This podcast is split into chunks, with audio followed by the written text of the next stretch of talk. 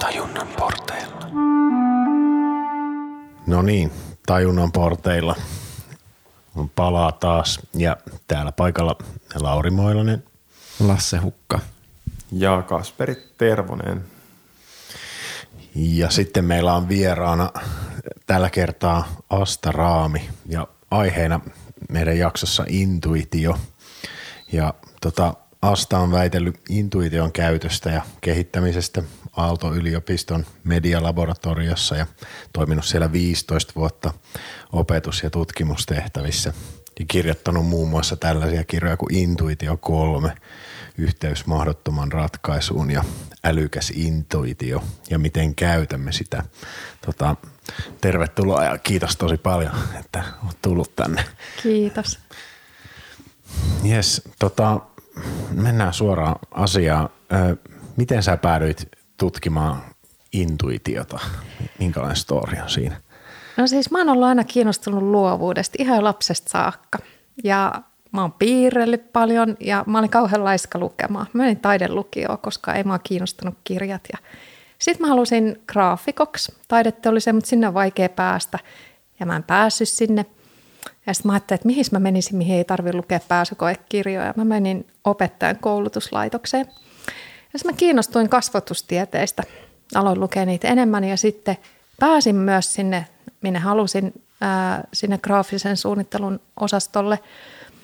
Ja mun ensimmäinen kysymys oli, että miten mä otan tämän tieteenalan haltuun, koska kasvatustieteissähän opiskellaan ensin metodologia, että miten pureudun tähän.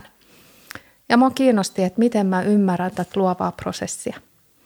Ja mun opettajat muistaa vieläkin, että mä kysyin ja he pyöritteli silmiään, kun silloin ei oikein ollut hirveästi välineitä sille alueelle. Ja sitten ää, mä päädyin siis sinne medialaboratorioon, joka oli silloin nimeltään niin kuin uusi media. Ja nythän se on tämä meidän valtamedia, digimedia. Mutta sen sijaan, että mä olisin kiinnostunut siitä, niin mä kiinnostuin ihmismielestä, koska sehän on valtava tietoverkko. Se on niin kuin se juttu. Ja sitten mulla oli sellainen tilanne, että mm, mun pomo sanoi, että me tarvitaan sua tuonne opetuksen puolelle, kun mulla oli tämä tausta kasvatustieteissä ja sano, hän oli ihana viisas. Hän sanoi, että mitä sä haluaisit opettaa? Ja sitten mä ajattelin, että no sitä, mikä on kaikista tärkeintä, mutta mikä on kaikkein vaikeinta, että luovuuden sisäinen ää, kehittäminen. Ja koska siihen ei ollut silloin 2003 hirveästi materiaalia, oli enemmän tämmöisiä niin päälle liimattuja brainstorming tai erilaisia hattuja tai erilaisia keinoja, niin mä aloin haalia sitä tietoa eri puolilta. Ja vedin siis useita vuosia semmoista coaching creativity-kurssia. Ja siellä tapahtui niin, että ne ehkä kaikkein lahjakkaimmat opiskelijat, siis siinä mielessä, että he saivat isoja palkintoja ja opintojen aikana – niin sanoi, että tämä työ, luova työ on niin rankkaa, että mä mietin joka päivä, että mä lopetan. Ja sitten mä ajattelin, että tässä on nyt joku pielessä, että eihän näin pitäisi olla. Ja tavallaan tiivistettynä, niin se johtui siitä, että he hyödynsivät tosi paljon intuitiota, mutta samanaikaisesti sitä ikään kuin on olemassa. Että sille ei ole käsitteitä, sille ei ole sanoja, sille ei ole oikea paikkaa edes siellä luovassa prosessissa. Että asiat pitäisi pystyä perustelemaan ja, ja asiat nähdään prosesseina tai voidaan puhua mielikuvituksesta, mutta jos intuitio menee jollekin sellaiselle alueelle, joka vähän niin kuin haastaa, niin se on sitten jo liian iso boksi. Ja sitten samaan aikaan niin opiskelijoille ei ole sitä kokemusta siitä, että vaikka tämä on kaaosta, vaikka tämä on vaikeaa, niin mä selviin. Ja silloin joutuu pahimmillaan semmoiseen vähän niin kuin copy-paste-tilanteeseen, mikä on aika kaukana siitä ytimellisen luovasta prosessista. Ja silloin alkaa nousta semmoisia, että, että ei, että, että mä en ole uskollinen itselleni, että mä vähän niin kuin petän itseäni.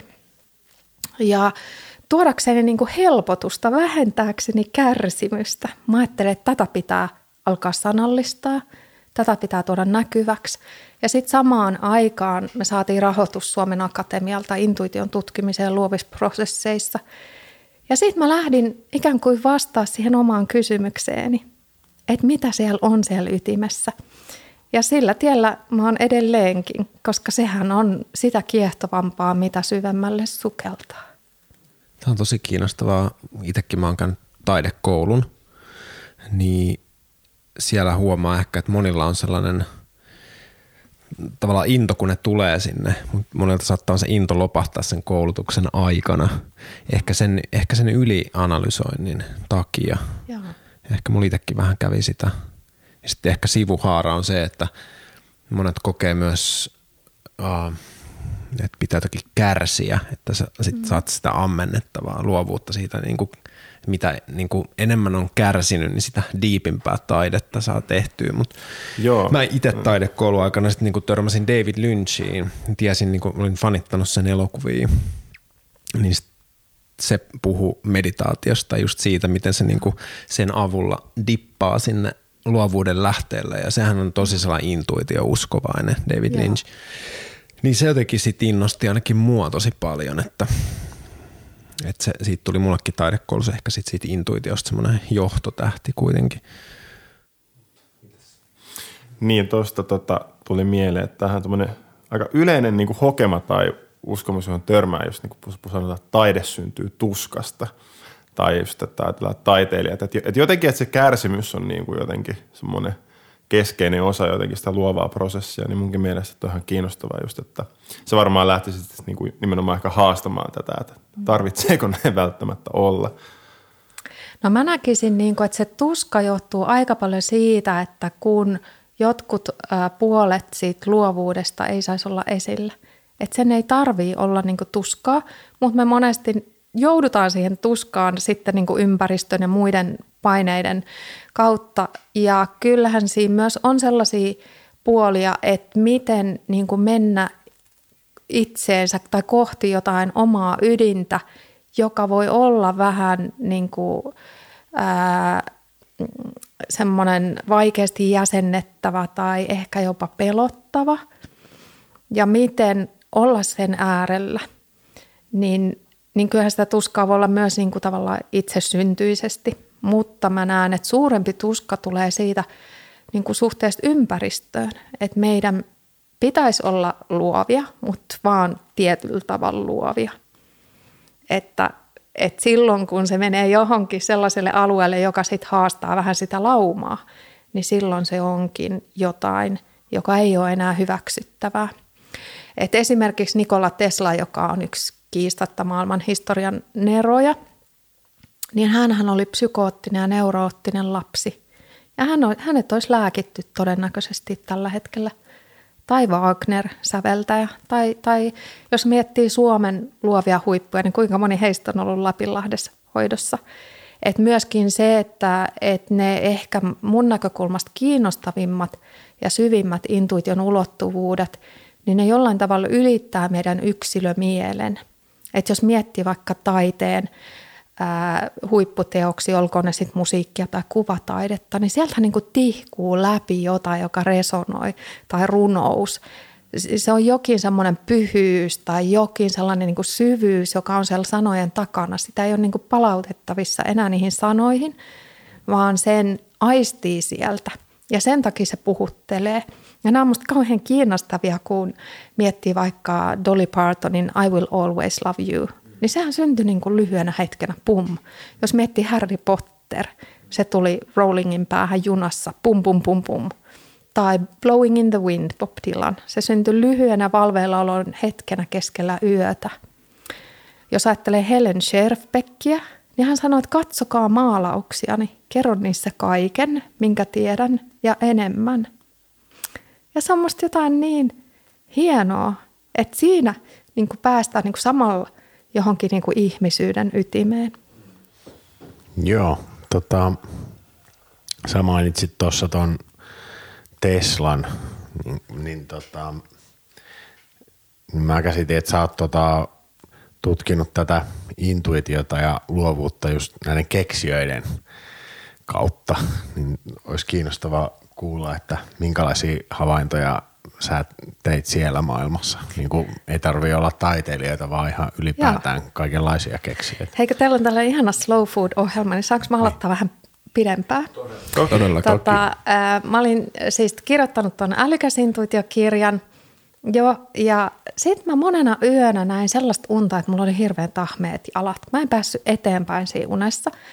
Ja sitten sit mä mietin niin valveilla ollessa, että onkohan mulla joku piilevä neurologinen vaiva, että miksi mä näen tällaista unta. Ja, ja tota, sitten eräänä yönä se taas toistui.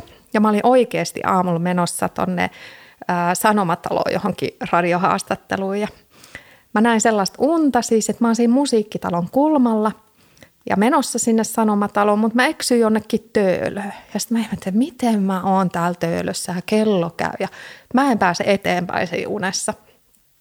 Ja sitten mä herään ja sitten mä ajattelin, että nyt hitto loppuu tämä kiertely, että nyt mä haluan suorinta tietä sinne, minne mun kuuluu mennä. Ja pam, mulla tuli päähän kirjan nimi. Ja se tuli englanniksi How to Solve the Impossible, The Scientific and Experimental Approach.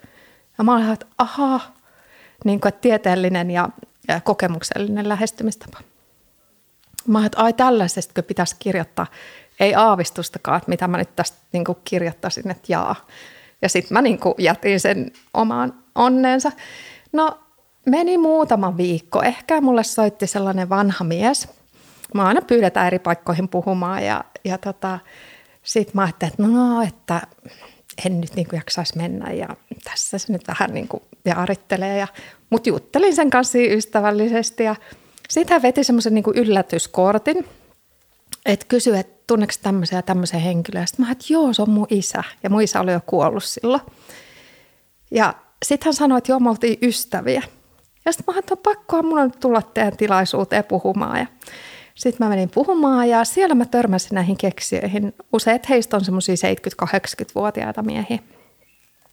Ja tota, sitten mä aloin jutella enemmän ja huomasin, että kauhean kiinnostavia keksintöjä ne on tehnyt, että yksikin ää, 82 tai 3-vuotias keksijä oli silloin tästä muutamia vuosia aikaa, niin hän sanoi, että joo, että hän lämmittää tota taloaan peltikatolla. Sitten mä että mitä ihmettä, että miten voi lämmittää peltikatolla, kun se on kesällä lämmiä, talvella kylmää. Se sanoi, että no ihan oikein päätelty, mutta ei loppuun saakka. Että hän hyödyntää auringon infrapunasäteitä siinä lämmityksessä. No sitten hän alkoi puhua, että hän on kehittänyt tämmöisen uunin, missä puuta poltetaan vedellä. Mä että mitä? Joo, siis kaikkea tällaista, joka niin perinteisestä logiikasta näyttää ihan järjettömältä. Mutta sitten kiinnostavinta oli se, että mä aloin kysyä heiltä, että miten heille tulee nämä ideat. Ja sitten kun meillä oli syntynyt sellainen luottamussuhde, niin sitten ne alkoi kertoa. Ja mä kysyin, että puhutteko te keskenään ne, miten nämä syntyy. Ja sanoin, ei me puhuta, me puhutaan vaan näistä ideoista. Mutta se olikin ihan äärimmäisen kiinnostavaa. He alkoi sanoa, tämä on toinen henkilö, alkoi sanoa, että se on vähän niin kuin olisi mielen ulottuvuus, että on mielen toimisto ja yläkerran toimisto. Ja yläkerran toimistossa mikä ei ole mahdotonta. Voi tarkastella samaa asiaa eri suunnilta samanaikaisesti. Ja sitten tämä peltikaton lämmittävä keksijä sanoo, että no hänellä on mielessään tällainen valkoinen taulu, että ää, hän saattaa herätä keskellä yötä ja tulee sellainen olo, että otapas tämä taulu esiin. Voi olla, että hän on pohtinut jotain kysymystä ja sille taululle alkaa tulla informaatiota. Se voi olla tekstiä, kuvaa, piirustus, tunneelämys, jälleen moniulotteinen. Se tulee vähän kerrassaan. Hän voi kysyä kysymyksiä ja se taulu vastaa. Ja hän ei voi pyyhkistä, mutta joka yö hän saa aina uuden valkoisen taulun. Ja sitten mä ajattelin, että wow, että mä tapaan ihmisen, joka kuvaa niin kuin samanlaista mielen ulottuvuutta kuin Nikola Tesla. Hänhän tämän fyysisen todellisuuden päällä näki ikään kuin toisen kerroksen. Ja se oli hänelle lapsena. Ja hän, hänellä oli vaikeuksia erottaa, että mikä on totta. Hän yritti iskeä nyrkkiä sen, sen kuvan läpi tietääkseen, että onko tämä todellinen vai onko tämä niin kuin hänen mielen sisäinen kuva. Mutta sitten se teiniässä oppi niin kuin siirtää sitä ää, niin kuin leijeriä sivuun ja se oppi käyttää sitä apuna. Ja, ja tota, sitten keksimisessä hän hyödynti sitä, että hän kirjoittaa oma elämä kerrassaan, että kaikki hänen nimissään olevat moottorit ja laitteet, hänellä oli yli 300 patenttia ympäri maailman, että hän kehitti ne alle kahdessa kuukaudessa. Siis järisyttävä väite, että hänen mielensä virtas ideoita ja hänen ainoana vaikeutena oli pitää kiinni niistä. Ja sitten tässä leijerissä hän työsti niitä. Hän ei tehnyt ainutakaan piirustuksia, ei yhtään prototyyppiä. Hän saattoi käyttää mielensä sisällä niitä laitteita viikkoja, näki mihin tuli kulumia, teki pieniä parannuksia. Ja sitten kun niistä koottiin se laite, se toimi moitteettomasti. Ja hän sanoi, että tämä on täysin ylivertainen tapa sille, miten perinteisesti tehdään, että niin kuin kehitellään ja tehdään luonnoksia ja prototyyppejä. Ja Tesla sanoi, että hän tajusi vasta aikuisena, että hän on keksiä. Että jos hän olisi tajunnut lapsena, hän olisi pystynyt antaa paljon enemmän ihmiskunnalle. Ja sitten mä ajattelin, että vau, niin tämmöisiä ulottuvuuksia meidän mielessä ja sitten niistä ei puhuta missään. Että miten järjetöntä luonnonvaroja hukkaa. Ja, ja sitten tavallaan niin se kirja alkoi kasautua ihan itsekseen. Eli, eli mä oon vaan niin kuin jotenkin odotellut ja sitten ne on virrannut luokse. Ja ehkä se, että on niin kuin sit jotenkin kuunnellut sitä, että ai tämmöinen, että sen sijaan, että jotenkin tyrmää, niin suhtautuu vähän ihmetellen ja tutki, tutkivasti. Niin ehkä se oli sitä psykoottisuutta se, että sillä oli sekoittunut ne maailmat. Joo. Se ei tunnistanut Joo. niiden kahden maailman Joo. eroa. Ja sitten hän kuvasi vaikka näin, että kun hän oli lapsi, niin, niin kun mm, veteen pudotettiin paperinpaloja, niin hän tunsi suussaan metallisen maun. Ja hän voi pahoin, niin kun hän näki helmiä, mutta häntä kiehtoi niin kuin tämmöiset kristallimaiset muodot. Että siellä on ihan siis semmoisia niin psykoottisia, neuroottisia piirteitä. Vähän niin kuin synestesia. Joo, kyllä. Niin. Mutta onko se ajatus sitten, kun sä sanoit, että mitä tuhlausta, että niin kuin kun meidän mielessä on tällaisia kykyjä, niitä ei käytetä, mutta onko yleinen käsitys sitten ehkä, että et, et, et suuri osa meistä ei ole mitään neroja, että tavallaan, että ehkä meille, että tämmöistä ulottuvuutta niin kuin jotenkin ei ole, tai sitten sitä on niin, kuin niin hankala niin kuin normaalityypin käyttää, vai mikä, mikäköhän siinä, vai onko se sitten enemmän vaan sitä, että – että et, äh, et me ei ymmärretä sitä tai koululaitos ei silleen niin kuin tunnusta niin kuin, tota mielen ulottuvuutta, että mikäköhän siinä sitten on sun mielestä? Että... Mä luulen, että siinä voi olla moni syitä, mutta mä näkisin myös näin, että sellainen asia, johon me ei kiinnitetä huomiota, niin se ei ole ikään kuin olemassa ennen kuin meillä on jotain, millä me voidaan tarttua siihen – vähän jos ajattelee vaikka, no tämä on huono vertaus, mutta jos ajattelee vaikka tämmöistä niin seksuaalista häirintää, niin sitähän ei niin kuin ollut ennen kuin oli se termi, mutta kyllähän se oli, mutta niin kuin ei saanut kiinni siitä millään tavalla. Tai ää, jos ajattelee, miten luovuus on jäsentynyt vuosi, vuosikymmenten myötä, niin ajateltiin, että se on niin kuin yksi, joku tämmöinen monoliittinen – käsite. Ja sitten kun tarkastellaan, tarkastellaan sitä tarkemmin, niin huomataan, että Aa, täällä onkin sosiaalista luovuutta ja historiallista luovuutta ja muuta. Ja mä ajattelen, että tämä on sellainen kohta, mihin me ei ehkä ole huomattu katsoa. Ja myös voisi ajatella näin, että mitä pienempi lapsi on, niin sen vähemmän hänellä on niin metakognitiota. Että tarvitaan vähän sellaisia peilejä ympärille, jotka heijastaisi meille niitä takaisin. Ja usein mä kuulen näitä väitteitä, että no okei, okay, no jotain historian eroja, että mä nyt oon vaan tämmöinen. Mutta mun havaintojen mukaan ne ulottuvuudet on kaikilla. Että voisi enemmän käyttää tämmöistä vertausta, että kaikki oppii soittaa pianoa, mutta kaikista ei tarvitse tulla pianisteja, eikä ehkä tuukkaa. Mä kerron muutaman esimerkin. Ää, mun nuorin poika on 13. Mä oon luvan saanut käyttää näitä esimerkkejä. Ja äh, hän on soittanut kuusi vuotta selloa. Mutta sitten tuli korona ja hänellä oli semmoinen pääsisäinen metronomi ja se online-opetus ja soitto oli kidutusta, kun siinä on pieni viive. No hän aloitti syksyllä taekwondon. Ja sitten heillä tuli aika nopeasti ne ekat vyökokeet ja se oli joutunut olemaan monta kertaa pois treeneistä. Sitten mä kysyin siltä, että hei, että mitä sä luulet, että miten sul menee, kun sä oot joutunut olemaan poissa. Ja se oli kahden itse varma, että joo, mä oon tosi hyvä. Mä ajattelin, että no ihan hyvä, että silloin itseluottamusta. Sitten sillä oli yksi treeni kerta ja mä kysyin, että miten meni. Ja se sanoi, että opettaja sanoi, että se ei ole koskaan nähnyt, että kuka tekee niin hyvin, että mä saan lisätehtäviä samalla kun ne muut jäi harjoittelevia sitä perussettiä. Sitten mä aloin kiinnostua, että hei, et kerro vähän, miten sä harjoittelet, miten sä opit. Ja sitten se sanoi, että no ensin hänen pitää nähdä, että joku tekee sen liikesarjakuvion. Okei, kuin monta kertaa, no kaksi tai ehkä kolme. No mitä sä sitten teet? No sitten mä pyöritän sitä mielessä. Ai missä? No tässä niin kuin otsan edessä. Okei. Ää, nääksä niin kuin itses ulkopuolelta, niin kuin joskus unessa, vai nääksä niin kuin täältä silmien kautta sisäpuolelta? Hän näkee niin kuin sieltä silmien kautta sisäpuolelta. Mm, kuinka monta kertaa sitä pyörität? Miten niin kuin monta kertaa? Että se pyörii siinä koko ajan. Mä et, ai, ai mitä, se pyörii siinä koko ajan. No niin, ai niin kuin, mm, miten niin koko ajan? No siis hän voi siis tehdä ihan kaikkia arkisia askareita tai mitä vaan ja se pyörii siinä itsekseen. Ja sitten mä olin ihan, että tiedätkö sä, että monet keksijät käyttää tällaista, mutta et, ää, nyt kun sä saat siitä paremmin ehkä kiinni, niin sä voit alkaa ehkä käyttää sitä johonkin muuhunkin. Sitten se oli ihan, että ai jaa. Sitten mä sanoin, että ei monet ihmiset niin näe tämmöistä, ai miten niin, tässähän se nyt niin on koko ajan.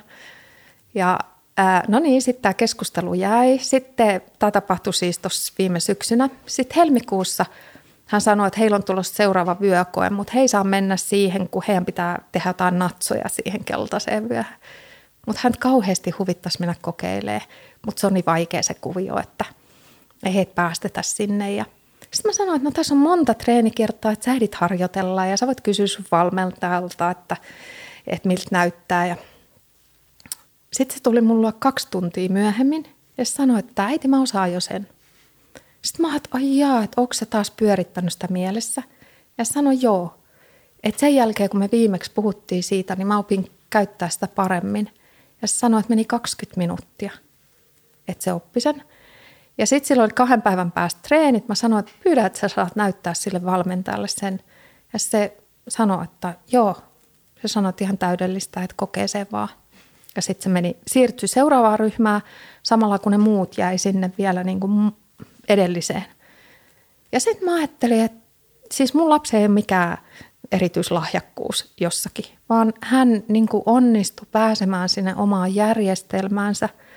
Ja se on hyvä esimerkki siitä, että, että minkälaisia ohituskaistoja sieltä löytyy. Että hän 20 minuutissa oppi sen, mitä muut hänen ystävät harjoittelee monta viikkoa mitä mieltä saat siitä, että liittyisikö tähän intohimo? Että et just, että jos sulla on intohimo johonkin, niin sit sä jaksat tehdä sitä tai sit jaksat tehdä sitä rullausta tässä tota, mielikuvassa. Ja sitten jos into, intohimo ei ole, niin sit se ei niinku pyörkkää mielessä. Mm. Et, et, Mä luulen, että ne on ehkä jollain tavalla sidoksissa, kun monestihan se, jos me ollaan hyviä, niin siitä me myös kiinnostutaan. Ja sitten kun me innostutaan jossain, niin sitten me kehitytään myös siinä. Et mä ajattelen, että tuossa ehkä on niinku monta, että tämä on nyt niinku vähän mun tulkintaa, mutta kun hänellä on se päänsisäinen metronomi, mm, kun mä tiedän, että hän on niin pitkään soittanut selloa ja sello-opettaja sanoo aina, että kuunnelkaa sitä, että se pysyy niin kuin koko ajan tahdissa. Et varmaan siihen niin kuin liikesarjan suorittamiseen liittyy just jokin semmoinen täsmällisyys, mikä tekee siitä niin kuin jotenkin hyvää, mutta – hän on myös synesteetikko, että todennäköisesti siihen liittyy niin kuin monia puolia, mutta mä oon niin käytännönläheinen tyyppi, että mä aina ajattelen, että, että jos tulee hyviä tuloksia, jos joku toimii, niin silloin se on näin. Sitä ei myöskään tarvi analysoida puhki, että mitä kaikkea siinä on, jos hän saa sen verran niin kuin, ää, vähän niin kuin peilausta, että hän saa itse kiinni siitä, että mitä tapahtuu. Ja tämähän on se, mitä monet näistä keksijöistä just sanoo, kun mä oon heiltä kysynyt, että no mitä te sanoisitte kasvattajille tai vanhemmille, että miten he voisivat vaikka tukea lapsia, mitä toiste kaivannut lapsena. Niin ne sanoo, että riittää, että on yksikin aikuinen, joka näkee ja antaa kaistaa. Ja, ja tätä silloin saa siitä omasta järjestelmästään kiinni.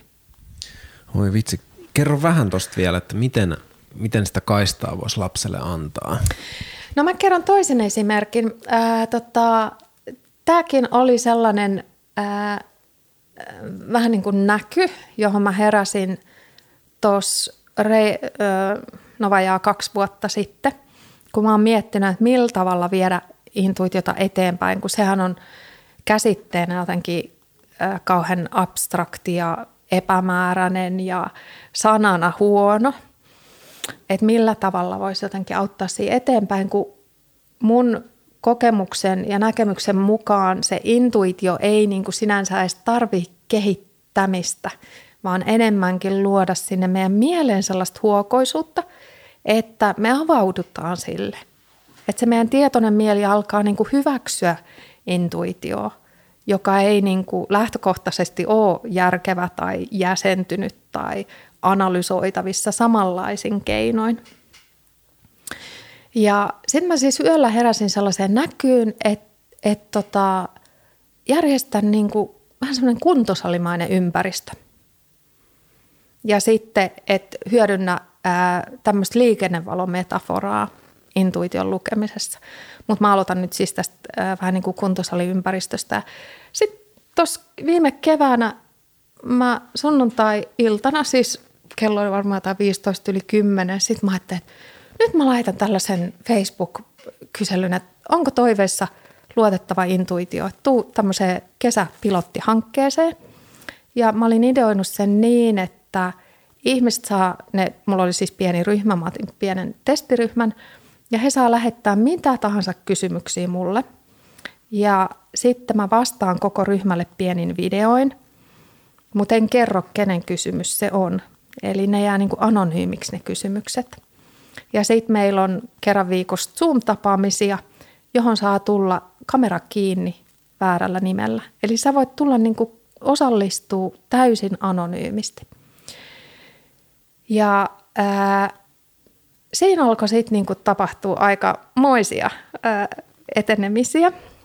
Viikon jälkeen ihmiset alkoi laittaa kysymyksiä, että hävettää sanoa mutta, en ole koskaan uskaltanut kysyä – ää, vähän niin kuin pelottaa tämmöinen oma kokemus, en tiedä miten mä lähestyisin sitä.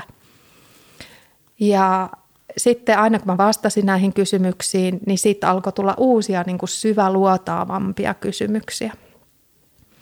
Ja mulla oli siinä ajatuksena just, että mä luon ympäristön, joka, jossa on niin kuin maksimaalinen turva.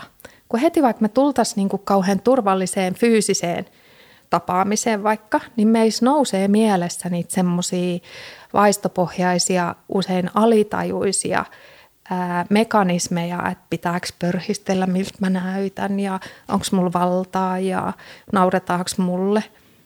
Ja sitten mä ajattelin, että ne on kaikki ohitettavissa. Ja mä testasin vähän sitä, että, että niin toimiiko se ryhmä silloin, jos osa ihmisistä on täysin anonyymejä. Ja silloin esimerkiksi, jos oot vaikka kunnanjohtaja jossain tai julkisuuden henkilö, niin sähän et omalla nimellä ja naamalla kysy kysymyksiä, jotka on niin kuin yleisesti semmoisia vähän niin kuin, ää, naureskeltavia tai tabuja tai epämääräisiä tai, tai menee jollekin sellaiselle alueelle, joka haastaa liikaa. No useinhan niihin kysymyksiin ei ole mitään selkeitä vastauksia, mutta ei tarvikaan, vaan kysehän on eräällä tavalla tieteellisestä prosessista, että, että okei, niin kuin, tässä me voidaan tietää tämän verran. Sitten tulee alue, jos me ei voida tietää, että onko se näin tai onko se näin tai onko se noin.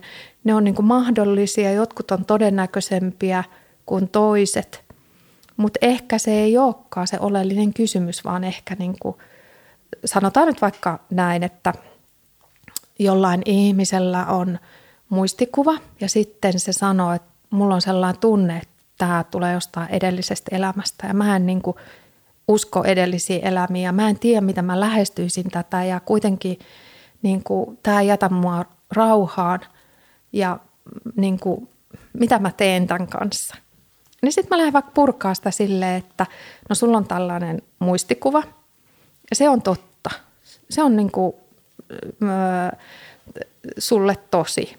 Mutta se, että onko se edellinen elämä, onko se joku implantoitu muisto, Onko se joku ö, ystävän muisto vai onko se jonkun sun esivanhemman joku muisto vai onko se mielikuvitusta, niin, niin me ei välttämättä pystytä tietää.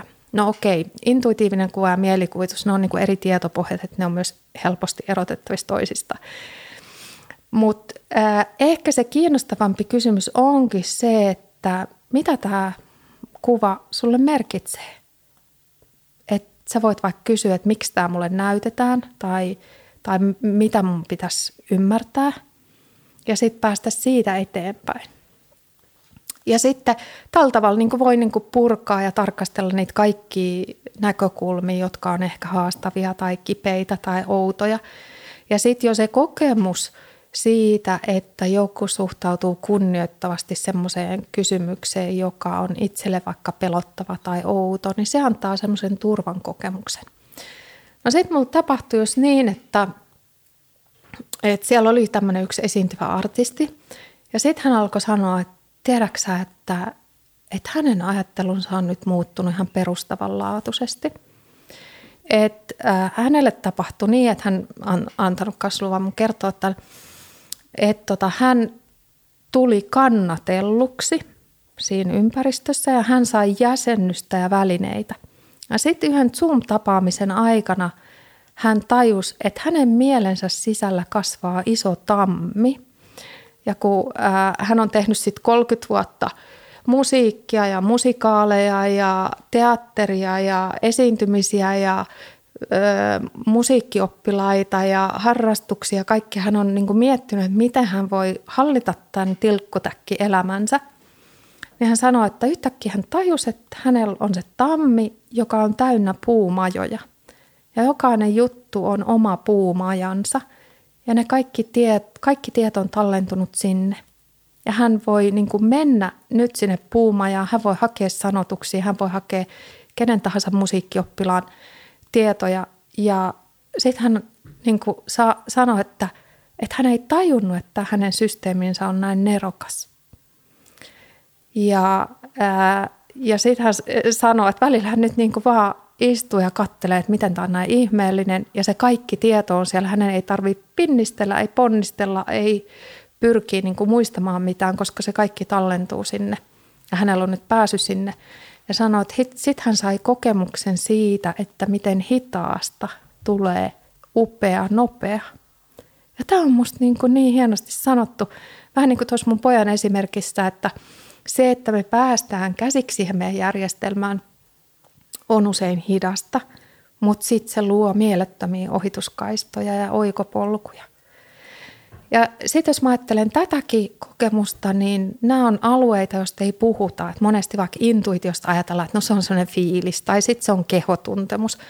Ja, ja mä oon alkanut vähän niin kuin sanallistaa sitä niin, että ikään kuin jokainen meistä asuisi kerrostalossa – mutta saisi käyttää vain kahta alinta kerrosta, että meillä on se päättely ja sitten on ehkä mielikuvitus tai joku luova mieli.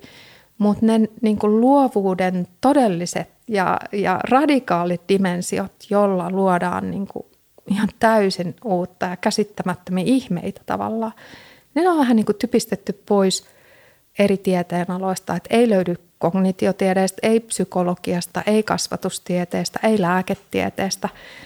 Et lääketieteestä korkeintaan niin, että on niin kuin diagnosoitu ulottuvuus. Ja, ja mun mielestä se on eräänlainen jopa niin kuin henkisen väkivallan kuvio. Että se ei ole vaan sitä, että jokin osa meistä jää käyttämättä tai joku keksintö jää keksimättä, vaan se katkoo ihmisten siipiä, se estää heitä tekemästä omaa elämän tehtäväänsä. Ja mä näkisin näin, että, että se on se, mikä löytyy sieltä, miksi mä lähdin tekemään väitöskirjaa. Että et sitten kun ihmiset saa yhdistyä siihen, niin sitten sit löytyy merkitykset, sitten löytyy niinku syvä ulottuvuus, sitten löytyy se joku semmoinen ydin, tiedätkö, joka tihkuu taiteeseen ja koko elämään. Että tavallaan niin elämästä tulee taideteos. Se ihminen niin itse oppii leikkaamaan itsestään sen puolen pois jotenkin hiljalleen mm. ehkä. Ja mm. Sanoit, että se sai sulta sitä kaistaa tämä musikaalien mm. tekijä, mm. niin sitten se oppii ehkä luottamaan siihen omaan tammeensa. Mm. Niin. Totahan kukaan ei nyt tota haluaisi, ainakin minä haluaisin. Ja, sit, niin. Ja, ja nehän on niin kuin mun kokemuksen mukaan on kaikilla. Mm. Ne ovat erilaisia, niin kuin eri muotoisia, eri tavalla jäsentyneitä ja just noin niin kuin sanot, että sit kun niihin ei niin kuin kiinnitetä huomiota, niin ne vähän niin kuin näivettyy sinne. Ja myös se, että, että ei ole sanoja, ei ole käsitteitä, ei ylipäätänsä puhuta niin kuin luovan mielen ulottuvuuksista. Puhutaan korkeintaan ehkä ajatusten sisällöstä, mutta ei siitä, että miten ne järjestyy tai miten jäsentää. Tai... Tuli mieleen nyt vaan niin kuin aihetta sivuten, että tota, äh, onko sä kuinka paljon niin kuin miettinyt tai niin kuin, äh, lähestynyt tätä asiaa unien kautta, koska sehän niin kuin, ainakin mun mielestä näyttäisi olla niin kuin yksi ainakin semmoinen aika selkeä juttu, että jos miettii, että miten, miten ehkä ihmiset pääsee jotenkin ikään kuin käsin, käsiksi jotenkin sinne konepellin alle tai mitä siellä jossain. Mitä siellä nyt mielen syövereissä on, niin varmaan niin kuin unet on ainakin yksi väylä, niin onko tota, mitä sä, niin, onks, niin, ehkä just silleen, että onko nämä niin unet tullut mitenkään esiin näissä sun, mitä sä oot tutkinut tai ihmetellyt asiaa, tai, koska ainakin musta monesti tuntuu jotenkin, että jos mä mietin, että miten nyt voisi jotenkin yrittää päästä käsiksi sinne ainakin omaan, nyt vaikka, vaikka nyt siihen tammeen tai mikä se nyt sitten kenelläkin on se joku oma mind palace, niin ainakin joskus tuntuu, että ehkä tuntuu, että jossain unissa saattaa niin kuin olla, että niin kuin jotain ihan älyttömän niin kuin jotain siistö jotain musiikil, musiikillisia ideoita tai muita ja sitten tuntuu, että sit kun herää, niin sit se vaan jää sinne jonnekin eikä vähän niin kuin lipuu sormien välistä. Mm. Niin tota, No joo, mä, tämän paremmin mä, saan, mä nyt saanut puristettua tuota punaista lankaa, mutta onko tähän tosi- jotain ajatuksia? Toi, toi oli tosi hyvä punainen lanka. Se mulla on useita haastateltavia, jotka sanoo, että unityönä tulee isojakin asioita. Ja sitten esimerkiksi tuolla niin kuin Google, tuommoinen pieni sovellus, niin se Larry Page, se näki sen unessa. Ja sanoi, että sitten hän heräsi ja hän halusi heti kirjoittaa niin sen ylös, koska usein siinä käy just noin niin kuvat, että ne vähän niin haperoituu ja liukuu pois. Mm, mullekin on tullut unessa kyllä, mutta sitten kun mä oikein mietin, että onko se uni vai onko se valveuni vai onko se joku unen ja valveen rajamailla oleva, niin mä en ole enää ihan varma. Mm. Eikä tarvi ehkä sitten tietääkään, mitä se on, jos siitä on hyötyä. Niin, mutta kyllä se just tota mä oon välillä miettinyt, että voisiko jotenkin valveilla tavallaan päästä käsiksi sinne johonkin, johonkin samaan, ehkä johonkin lähteeseen, mikä tuntuu, että unissa on ehkä jotenkin enemmän jotenkin auki. Ja sitten se tuntuu, että sportti saattaa sitten, kun herää, niin ikään kuin mennä kiinni. Mm. No siis tämmöisiä tyypillisiä luovia tiloja kirjallisuudessahan on nämä kolme pehmeitä b bed, bus ja bath. Ää, sen lisäksi puhutaan paljon myös vaikka, että voi tehdä käsitöitä tai voi meditoida tai voi mennä kävelylle tai voi mennä luontoon. Ja sitten mä huomasin, että mikä näitä kaikkia yhdistää, niin äärimmäisen turvallinen psykologinen tila. Et kun sä oot siellä sängyssä, sun ei tarvii niinku pelätä, että joku hyökkää tai mm. jos sä oot kylvyssä tai jos sä oot autossa, sä et mieti, että onko mun tukka nyt hyvin, sä enemmän kaivat nenää tai jotain. Et, et, se on itse asiassa se kaikista tärkein, mikä oli myös tuossa niin viime kesän pilotissa, just sen online-kuvion kautta, niin äärimmäisen turvallinen tila. Sitten me aletaan avautua, kun meillä on turvallinen tila. Ja mikä tahansa se sitten onkaan se itselle äärimmäisen turvallinen tila, niin mä sanoisin, että, että ne on, se on niin kuin se pohja. Sehän on myös mm, niin kuin, ää, psykologiaa tämä, että jos me ollaan vaikka pelossa, niin silloinhan se meidän ajattelu kaventuu. Me siirrytään taistele, pakene, jäädy olotila ja se niin kuin kaventuu kaikkinensa. Että okei, se voi auttaa meitä jostain tilanteesta pois, mutta pidemmän päälle ei se luovuudelle ole kovin hyödyllistä. Mm, Mites, mä jäin miettimään vielä tuota intuition käsitettä, kun tässä on nyt ollut puhe, että miten se, että miten se voi tarkoittaa niin miljoonaa monta niin. eri asiaa, niin en mä tiedä, mitä sä niin sanoisit, mitä sä, mitä, mitä intuitio sun mielestä on, tai miten sä niin itse erittelisit sitä. Mä katsoin jonkun pätkän, jossa olette ainakin käyttänyt jotain tällaista, että voidaan puhua just tämmöisestä onko se vaistointuitio just tämä taistele tai pakene ja kaikki tämmöiset aika, varmaan niin kuin se tuossa aikaisemmin puhuit, tai just, että joku, joku, että mikä on nyt mun asema tässä lauman hierarkiasta. Ja muista tuommoisesta, sitten sit, sit siinä oli myös joku tämmöinen asiantuntija-intuitio, että just, että jos sä oot tosi pitkään tehnyt jotain asiaa, niin sitten tavallaan se alkaa sitten, se osaaminen tulee sen intuition kautta, että – Mä muista, oliko se Kahneman vai joku, mutta just, että siinä oli just joku esimerkki, että joku palomies on jossain talossa, sitten yhtäkkiä tulee, että hetkinen, että nyt kaikki on hyvin, nyt äkkiä pois täältä, ja sitten vähän päästä joku talo sortuu, tai joku tämän tyyppinen. Sitten sit, jos kysyttiin, että no mistä tiesit sen, niin se kai oikein niin osannut sanoa. Joo, oliko mut, se mut Gary, se, Gary Klein ehkä? Saattaa olla, mutta sitten kuitenkin se ainakin mitä siinä kirjassa ajatus oli just siinä, että tavallaan, että ei se ikään kuin ollut mikään se mystisempi kuin se vaan, että, että se tavallaan oli se, että kun se on niin kuin vuosia tehnyt sitä duunia, niin pikkuhiljaa siinä vaan tulee joku semmoinen, että se kiinnittää huomiota niin kuin alitajuisesti miljoonaa asiaa, mistä se ei Joo. välttämättä ole tietoinen.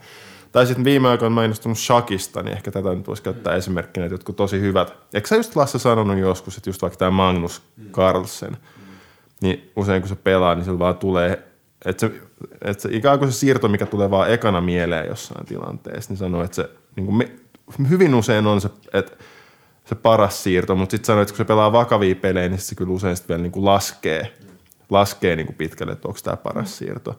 Mutta sitten, että se niin kuin melkein aina tulee siihen tulokseen, että se paras siirto on se, joka se oli se, mikä tuli ekana mieleen. Mutta eihän se siirto mistään taivaasta ole tippunut, vaan se on mm. vaan niin kuin, se on vaan pikemminkin tavallaan, että kun siitä on niin valtava määrä sitä kokemusta, niin sitten se Aivan. tulee sieltä. Mutta sitten se kolmas oli, että sitten oli vielä oliko tämä superintuitio, niin se mm. mua ehkä just eniten jäi kiinnostaa, että mistä siinä sitten on kyse, että olisiko se just sitten tämä, mikä, olisiko superintuitio, menisikö se just sitten näihin tammiin ja, niin. ja la, valkoisiin tauluihin ja muihin, Joo. mitä näin, niin, niin. No mä ehkä, niinku, niin, mä ehkä vähän tuosta niinku peruuttaisin taaksepäin, että et intuitiohan arjessa on usein sellainen päähän pälkähtävä oivallus – ja sitten ajatellaan, että se on niin kuin vaan joillain tai se on jotain epämääräistä tai feminiinistä tai epäluotettavaa tai näin. Mutta jo 70-luvulta saakka niin kuin tieteessä on jäsennetty ihmisajattelua niin, että meillä on niin kuin kaksi järjestelmää. Puhutaan systeemi ykkösestä, joka on intuitio, ja systeemi kakkosesta, joka on päättely. Ja kaikki, mikä ei ole päättely, on intuitiota. Eli se on niin valtava vähän niin kuin sateenvarjo, jonka alla on erilaisia prosesseja, erilaisia tietopohjia. Et jo kauan tutkijat on sanonut, että ei ole niinkään hyödyllistä puhua intuitiosta, vaan pitäisi määritellä, että minkälaisesta intuitiosta on kyse – mutta se, miten me arjessa käytetään termejä, on aika erilaista kuin miten sit tieteessä. Että arjessa vaikka kuulee tällaisia, että no mä en ole intuitiivinen tai, tai tota, mä en käytä intuitiota, mutta sille ei ole oikein tieteen näkökulmasta pohjaa, koska aivot on luontaisesti intuitiiviset ja se on meille synnynnäinen ajattelun tapa. Se käsittelee ö, valtavan määrän informaatiota samaan aikaan, kun meidän tietoinen pieni päättely sytkyttää, sytkyttää niin kuin pikkuvauhdilla eteenpäin. Mutta ää, intuitio on myös niin kuin kaksisuuntainen kanava. Et jos me saa, voidaan vastaanottaa sen kautta tietoa, niin me voidaan myöskin hakea sen kautta tietoa. Ja tätä mä tutkin myös väitöskirjassa, eli puhutaan silloin intentionaalisesta tai suunnatusta intuitiosta. Ja ää, Kiinnostavin mun mielestä kuitenkin on ehkä se, että miten sitä voi hyödyntää ja minkälaisissa tilanteissa se auttaa ja miten voisi erottaa, että milloin intuition tieto on luotettavaa. Ja nämä on niitä teemoja, joihin mä oon sitten niinku pureutunut.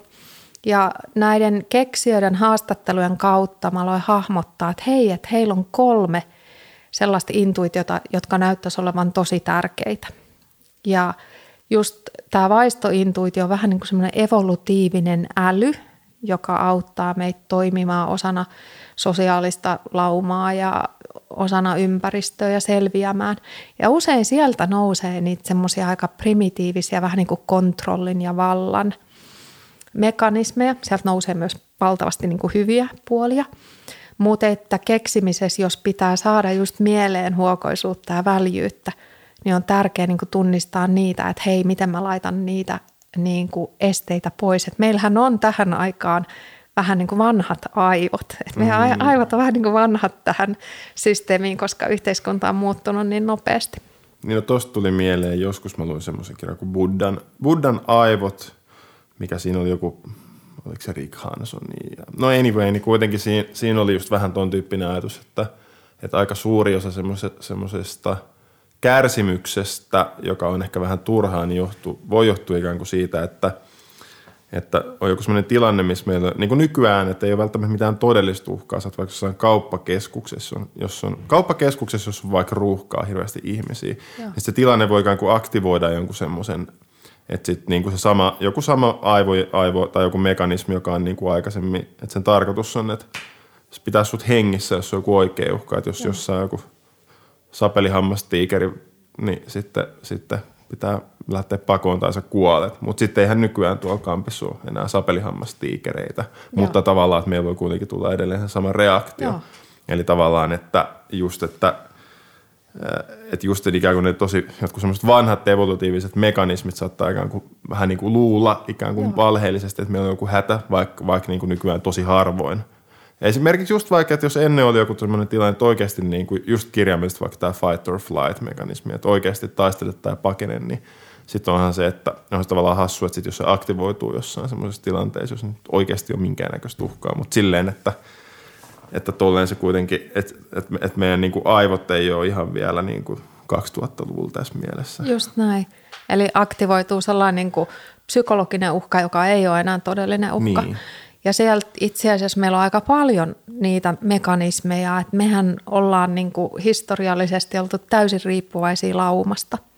Eli just vaikka sellainen kokemus, joka sitten, jolle muut nauraisi tai, tai olisi uhka, että mä joudun sen lauman ulkopuolelle, niin sehän on meille henkiinjäämistaistelu. Niin.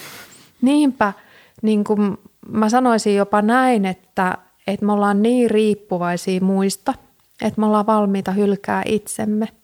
Ja tämä mun mielestä ehkä liittyy myös vähän niihin mielen yläkerran kerroksiin, että semmoiset kaikki, jotka haastaa meidän sosiaalista sitä koherenssia, niin, niin me vähän niin kuin väistellään niitä.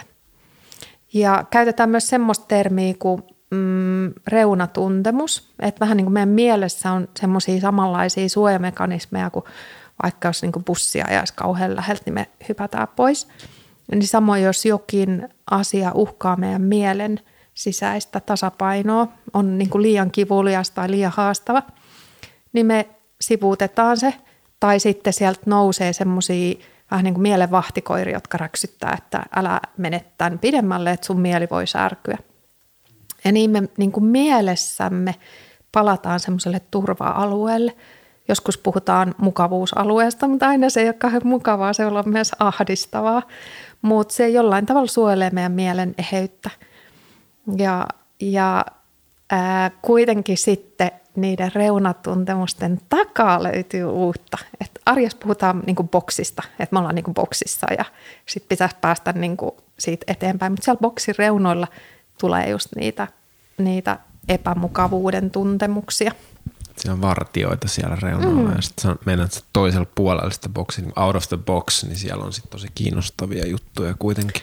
Joo, siis tota, äm, jos mä palaan tuohon ihan hetken päästä, koska toi on ihan hirveän kiinnostava teema, mutta mä sitä ennen vielä niin kuin sanon vähän tuosta asiantuntijuusintuitiosta, että jos se vaistointuitio on vähän semmoinen evolutiivinen äly ja se on meidän keho kädet, silmät, meidän linkki tähän nyt hetkeen.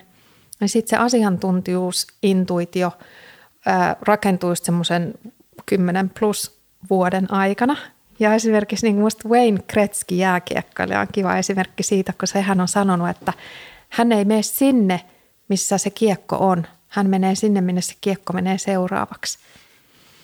Eli, eli siinäkään ei ole kyse mistään mystiikasta, vaan siitä, että hänellä on niin, kuin niin paljon niitä kuvioita siellä mielessä, että hän niin kuin osaa ennakoida sen perusteella niin hyvin.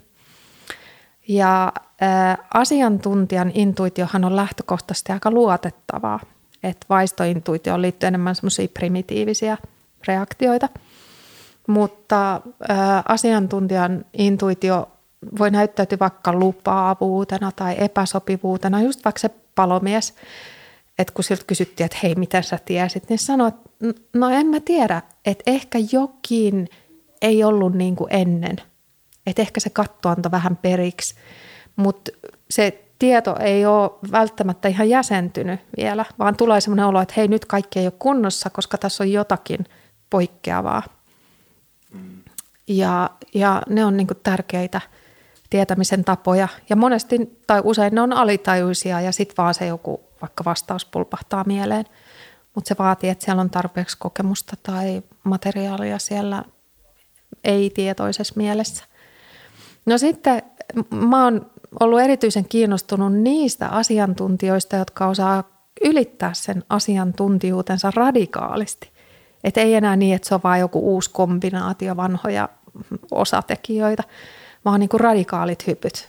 Vähän niin kuin Nikola Tesla tai Leonardo da Vinci tai, tai tieteen ää, uranuurta ja Barbara McClintock tai nämä mun haastattelemat keksijät.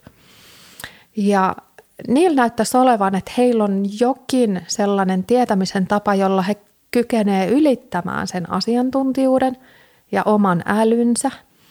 Ja ehkä niin kuin länsimaisen tieteen ää, niin kuin näistä suurista nimistä, niin Jung pääsee lähimmäksi, kun hän puhuu tämmöisestä kollektiivisesta alitajunnasta. Mutta intuition näkökulmasta on myös kollektiivinen ylitajunta, että tota, et jonkin näköinen semmoinen jaettu tietoisuus, joka on itseä suurempi. Voisi ajatella vaikka näin, että, että jollekin se voi olla luonto. Me ollaan osa niin kuin jotain itseämme suurempaa systeemiä. Mutta mä näen, että se on just vähän niin kuin nämä yläkerran kerrokset, minkälaisia ne sitten onkin. Ja sillä tasolla me voidaan olla myös niin kuin yhteyksissä toisiimme. Ja se ei tarkoita nyt jotain kauhean mystistä, vaan siis meillähän on kaiken näköisiä peilisoluja ja, ja jos me tässä vaikka nyt niin kuin keskustellaan näin, niin me yhdessä myös rakennetaan tietoa. Että se jäsentyy jonnekin.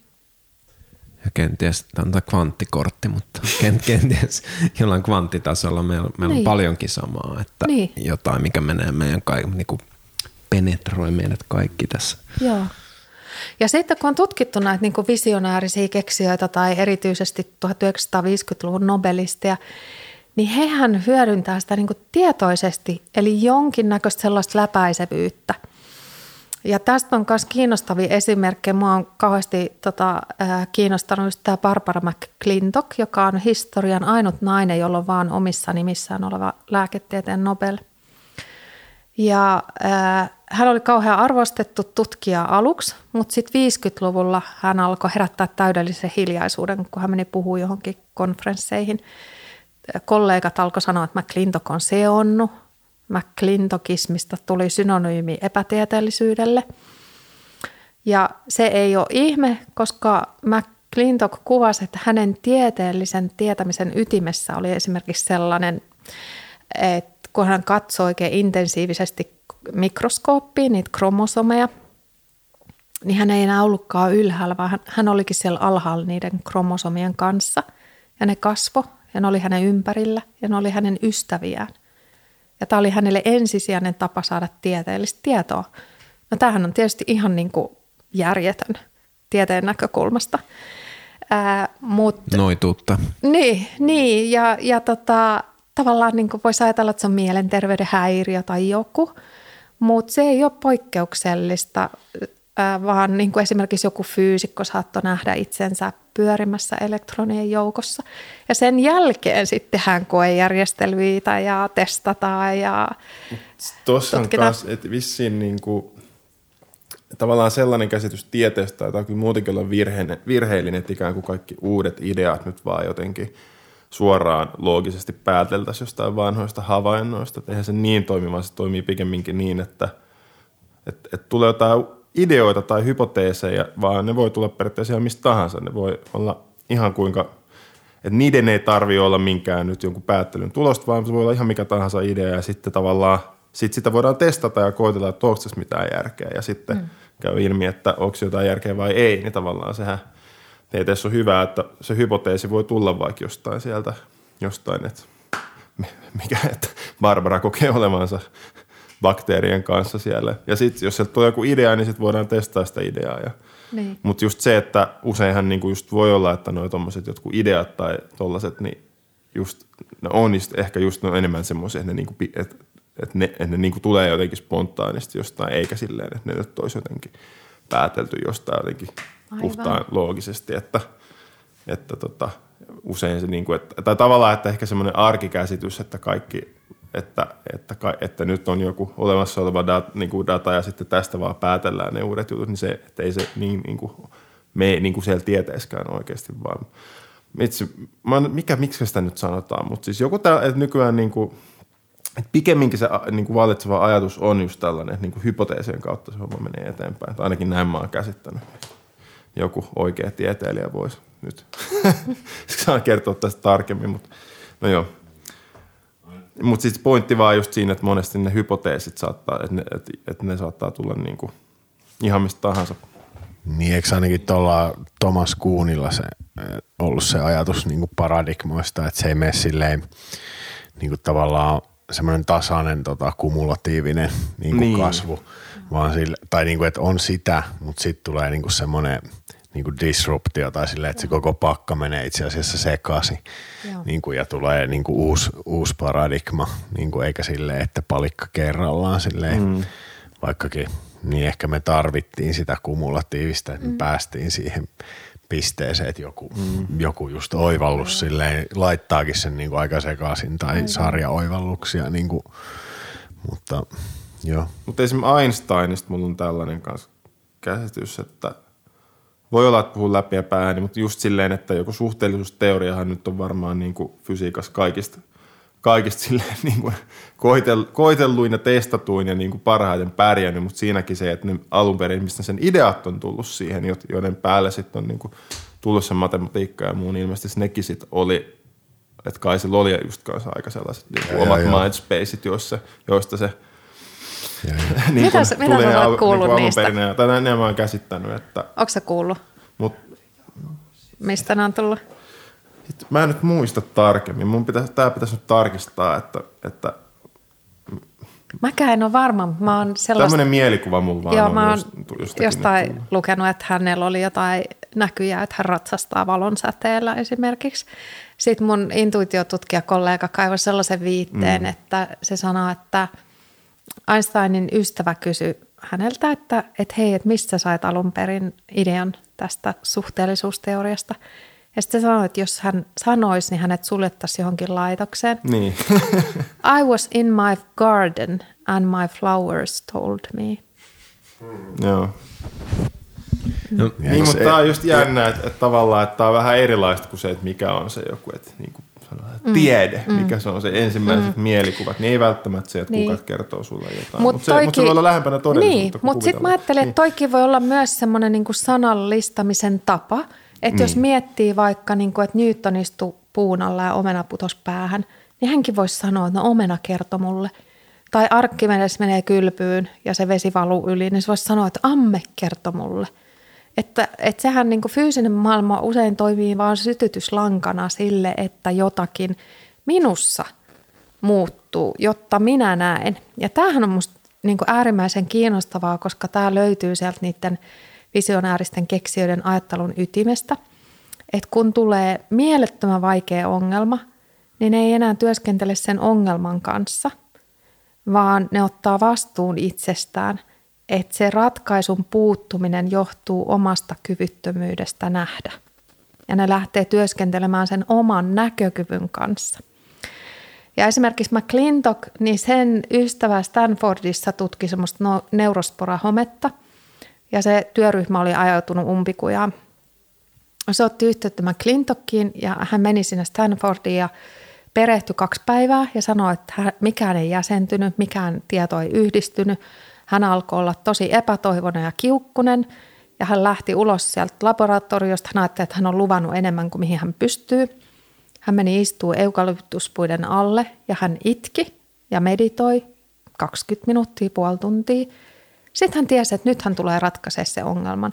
Ja hän juoksi takaisin laboratorioon ja ne kromosomit oli hänen näkyvillään ja myös muun työryhmän näkyvillä – Hän työskenteli vielä viisi päivää sen kromosomiston parissa ja sen yhden viikon aikana hän edisti sitä tutkimusta enemmän kuin koko muu työryhmä edellisen kolmen vuoden aikana.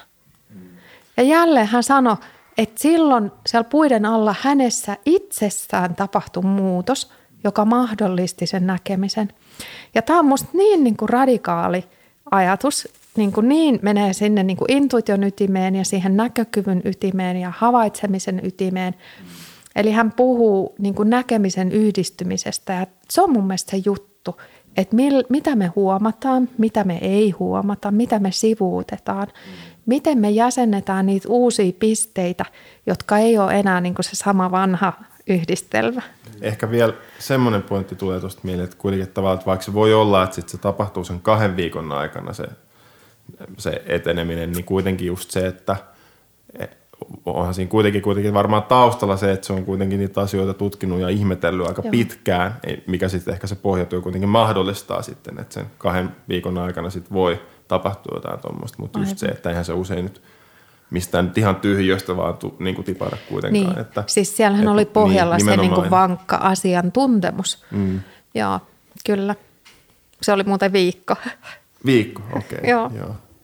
Mulla tuli tämmöinen, tai ei mikään kovin kehitelty ajatus, mutta tästä ehkä lähtee jotain kiinnostavaa rönsyä, mutta niin, että voiko intuitiota niin käyttää helposti niin, niin kuin hyvään kuin pahaan – et mm. Esimerkiksi oliko niinku Hitler intuitiivinen niinku, äh, ratkaisuissaan tai sitten niinku vaikka niin. joku Oppenheimer tai näet että keksii atomipommi, että sekin tulee jossain niinku niin puu, aina, puutarhassa niin, niinku, silleen, ympäristössä tai jossain, että tota, niin. ö, joo, että tota, koska näissä niinku tämmöinen, joku tämmöinen – aika kaunis laatu näissä niinku tarinoissa, mm. mutta sitten niinku, kun ajattelee just niin, että voihan toki, ke, hmm, joo, ehkä joku voi ottaa tästä niinku jo, jo vähän koppia, niinku, vai voiko. Et niin, että onko se, onko se niin intuitio niinku semmoinen neutraali juttu vai silleen, mm, onko noin niinku tommoset – oivallukset silleen jotain, niin kuin jonka, on niin kuin tarkoitus palvella silleen itseä tai, tai ihmiskuntaa tai yhteistä hyvää, vai onko se silleen, että niin. niin. Sekin on sitten just vaikka, että kaikella teknologialla voidaan tehdä ihan mitä tahansa. Sitä voidaan käyttää varmaan niin hyvä, hyvään kuin pahaankin, mutta, mutta, mm. niin, mutta jos mä saan kiinni just tavallaan, että, että, että, että, että onko se intuitio joku semmoinen force, force for good vai, vai onko se niin kuin, silleen tavalla ikään kuin jotenkin eettisesti neutraali juttu. Niin kuin jos, niin. jos tuossa niin kuin jotenkin, tuossa tulee vähän semmoinen niin kuin vaikutelma, että se on kuin, niin kuin kanavoisi jotain, että on niin kuin se tavallaan – tietty asiantuntijuus, tietyt ehkä niinku taidot tai lahjatkin, ja sitten niitä niinku tulee silleen, niitä semmoisia heureka-momentteja, mutta sitten, no joo, ehkä, ehkä toi on vähän tämmöinen kehittelemätön Tämä on kauhean kiinnostava mutta, ajatus ja kauhean hyvä kysymys, ää, mitä mun mielestä voisi pohtia vähän sitten non-dualismi-jakson näkökulmasta – että helpostihan me ajatellaan, että joku on niin kuin hyvää ja pahaa. Voisi myös heittää vastakysymyksen, että onko niin päättely hyvää tai pahaa, onko kynä hyvä tai paha. Mutta sitten on myös tutkimuksia, joita on tehty niin sanotulla ekspertti-intuitiivisilla. Ja he kykenevät siis hakea tietoa, jota heidän ei pitäisi voida tietää. Et nyt jos ajattelee vaikka tätä äskeistä McClintockia, niin hän sanoo, että kaikki on yhtä – että me tehdään vaan niitä eroja ja kyse on siitä, että pääsee siihen johonkin niin kuin läpäisevyyden tilaan ja ää, kykenee ylittämään itsensä. Eli sieltä tavallaan niin kuin löytyy semmoinen empatia, empatia ja intuitio korrelo, eli kykenee ylittää sen oman näkökulman. Siin, siinä voisi ajatella, että no eihän siellä ole varsinaisesti niin kuin hyvää ja pahaa. Mutta sitten kun tutkit, on tutkittu näitä siis ekspertti-intuitiivisia, jotka menee hakemaan jotakin tietoa jostakin kohteesta, niin nämä tutkimukset sanoo kyllä niin, että jos se tieto olisi haitallista, niin sitä ei niin kuin anneta tai sitä ei näytetä.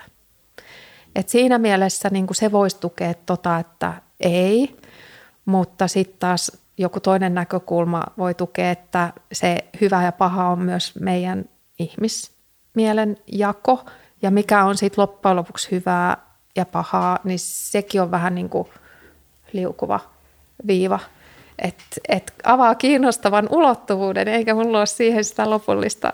Niin, mutta siis, joo, kyllä mä ainakin uskoisin varmaan näin, että joku, että et ehkä, ehkä voisiko sen nyt sanoa näin, että se olisi jotenkin kiva ajatella, että vaan jotenkin semmoiset hyvät tyypit saa tämmöisiä nerokkaita intuitiivisia oivalluksia, mutta silleen, että voihan joku – onhan kyllähän niin kuin vaikka monet, jotka on vaikka tosi hyviä jossain, vaikka jossain kamppailulajeissa, jota, jot, jotkut vaikka tosi ta- kovat vapaa-ottelijat, kuin John Jones, niin sehän on mm. niin kuin, se on hemmetin lahjakas tyyppi, mutta ei se nyt ehkä niin kuin mikään semmoinen roolimalli ole. Niin kuin, mm. jos, että. Siis se niin kuin sekoillut kaiken näköistä juttua, että tavallaan just se, että, että, että mä en ehkä ainakaan ajattelisi, että vaan niin kuin jotenkin hyvä, hyvät tyypit voi olla jotenkin mm. intuitiivisesti nerokkaita tai lahjakka, lahjakkaita tai tolleen, että sikäli, niin, sikäli niin. ehkä, vaikka se olisi tavallaan aika kiva ajatella, että näin olisi, mutta ehkä niin, tai vähän sitten, tai sitten jos on silleen vaikka, että niin. soditaan, niin sitten siinä on semmoisia kenraaleja, jotka on tosi hyviä siinä niin kuin niiden duunissa ja sitten ne niin kuin – in, käyttää intuitiotaan silleen. Niin, niin on varmasti tosi oma, kova niin, se asiantuntija niin intuitio. Dan Butlen semmoinen niin kuin luova strategia ja sitten niin kuin kummatkin tekee tota eri puolilla. Ja voi varmaan olla aika flow-tiloissa. Ni, niin, ja sitten niin. koittaa mennä sinne. Ja sitten toinen, mikä tuli tässä vielä mieleen, on niinku tämä, että niinku tämä tämmöinen informaatio – teknologia ja tällainen. Mä just luin semmoista kirjaa Totaalinen poliisivaltio, kannattaa lukea, niin siitä tästä Kiinan meiningistä, niin sitten siellä miten niinku tämmöisiä niinku tyyppejä, jotka on just hyviä koodareita ja dataa. Kohta tulee niin, kyberhyökkäys niin, niin, jakson niin, jälkeen. Niitä, niitä silleen, ne saa niinku duunia, siinä saa semmoinen niinku uiguuri jäbä semmoisen duunin, mutta sitten se duuni on niinku käytännössä sitä, että kuinka sä, ei se sitä itsekään niinku ehkä ihan heti tajua, mutta vähitellen tajua, että se, se duuni on siinä niinku itse asiassa luoda semmoinen niinku, semmoinen äh, niinku digitaalinen orjuutusjärjestelmä sen niinku omalle kansalle silleen. Mm. Niinku, se saa niinku hirveät niinku bonukset ja hyvän elämän siitä, että, sen, niinku, että nyt sä pääset innovoimaan. Niin. Sä pääset innovoimaan tämmöistä totaalista valvontajärjestelmää ja sitten niinku, niin kuin, ei, ei tietenkään näin niin kuin karseasti, mutta silleen kyllä tämä lännessäkin tämä, niin kuin, että mm. meillä on näitä tämmöisiä tosi kliffoja firmoja, jotka niin kuin innovoi menemään, mutta sitten niin kuin, tavallaan niin kuin innovoi menemään mm. sit semmoista niin kuin järjestelmää, mm. joka ei ehkä sitten kuitenkaan ole, ole ainakaan silleen todellakaan niin kuin yksiselitteisen niin kuin hyvä meille. Mm. Just, että kuinka susta tehdään just semmoinen niin kuin – No joo, anyway, tästä alkoi mm. vähän tämmöinen tämmönen tota, räntti, mutta ainakin tästä niin kuin itsellä tulee semmoinen just fiilis, että just ainakin toi intuitio voidaan valjastaa niin kuin mm. semmoisten voimien niin kuin palvelukseen, mm. jotka ei välttämättä ole mm. niin kuin hyviä. Mm. Tai ei ole. Just näin. Et jokuhan voi saada hirveän hyviä ideoita, mutta sitten joku käyttää niitä väärin – ja mulla on muutamakin tämmöinen keksiä tai useampikin, jotka on sanonut, että he on nähnyt keksintöjä, joita ei tule vielä meidän aikana. Oikeastaan kaikki mun haastattelemat keksijät on sitä mieltä, että on vaan ajan kysymys, milloin painovoimasta tulee työntövoima. Ja sehän on ihan wow. niin kuin meidän perustavanlaatuinen näin. Ja sanoit että sitten kun niin kuin, siinä mennään vähän eteenpäin, niin opitaan kumoamaan se painovoima – ja esimerkiksi Teslahan loppuaikana teki keksintöjä, jotka hän hajotti. Hän huomasi, että nämä on liian vaarallisia ihmiskunnalle. Näitä ei voi antaa vielä, että tarvitaan niin kuin sen tietoisuuden kehittymistä, jotta niitä ei käytetä väärin. Mulla on yksi keksijä, joka sanoo, että, että hänelle on näytetty keksintöjä, jolla voisi niin kuin kerrostalon murentaa lyhyessä ajassa. Ne tarvikkeet löytyy tavallisesta rautakaupasta, mutta ei voi, ei voi niin kuin sanoa, on liian iso riski, että se avaa heti niin kuin semmoisen kentän, että, että okei, vaikka mä saisin tietoa, niin mihin sitä sitten käytetään ja miten. Niin, no maailma on täynnä jo kaikilla olemassa olevilla ydin, ydinaseilla nyt voisi tuhota tämän varmaan aika monta mm. kertaa, mitä kaiken mitä täällä on. Että, niin. että silleen, että kyllä nämä tuomiopäivän koneet kyllä on jo aika pitkällä. No. Onkohan se totta, on jostain internetin syövereistä lukenut, että FBI niin kuin, äh, takavarikoi niitä Teslan joo. viimeisiä. Joo, joo, mä oon kans törmännyt näihin. Ne on jossain et, et tavallaan niin kuin, ne takavarikoiti ja ne on niin kuin suljettu tänne. Ja sitten tulee mieleen tuosta painovoiman kumoamisesta tai siis kääntämisestä Joo. työntövoimaksi, niin tulee mieleen nämä UFO-havainnot ja muut, mitä nyt Joo. tälläkin hetkellä oli, just oli joku kongressin kuuleminen eilen, kun se oli toisessa päivänä Jenkeissä Joo. näistä UAP-ksi sanotaan näitä UFO-havaintoja nykyään.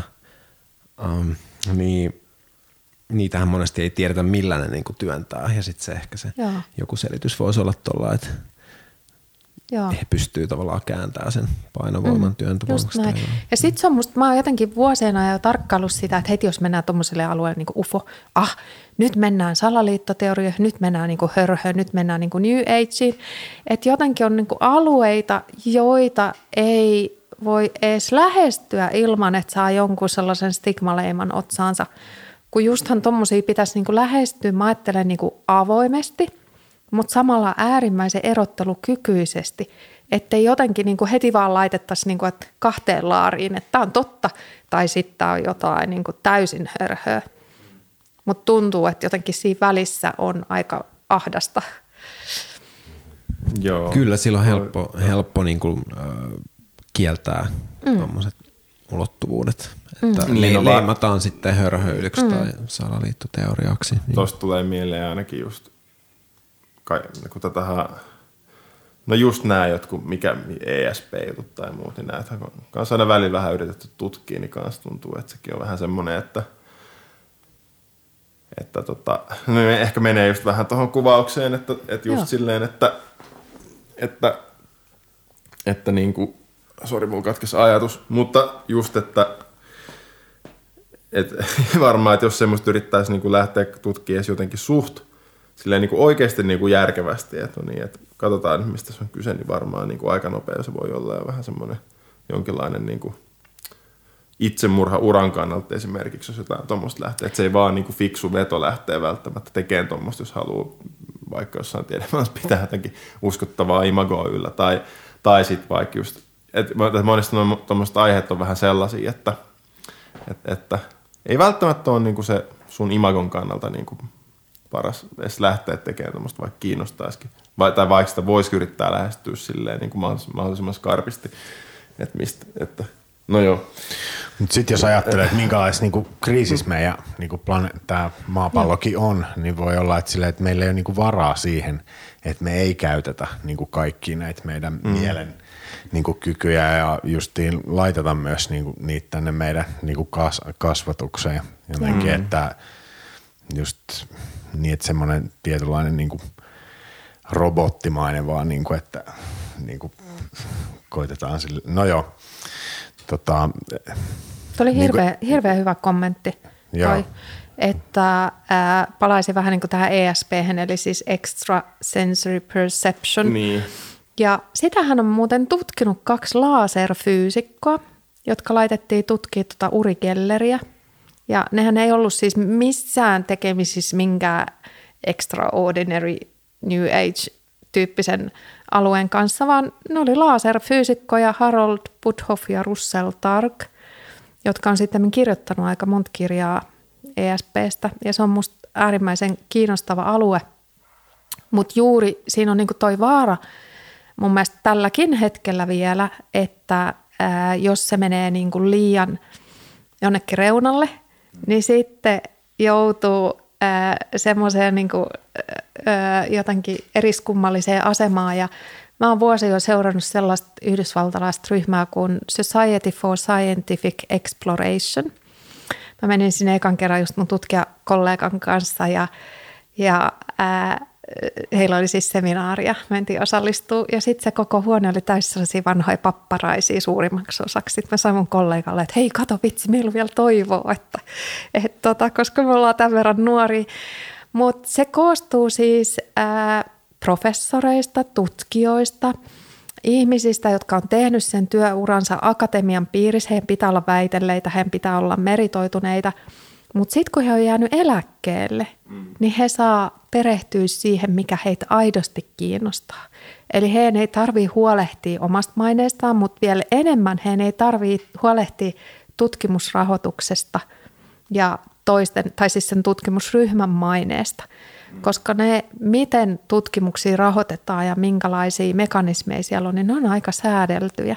Et me jotenkin ajatellaan, että tutkimus koko aika pyrkii avoimesti tarkastelemaan ja tekee hypoteeseja näin, mutta se ei suinkaan aina ole niin.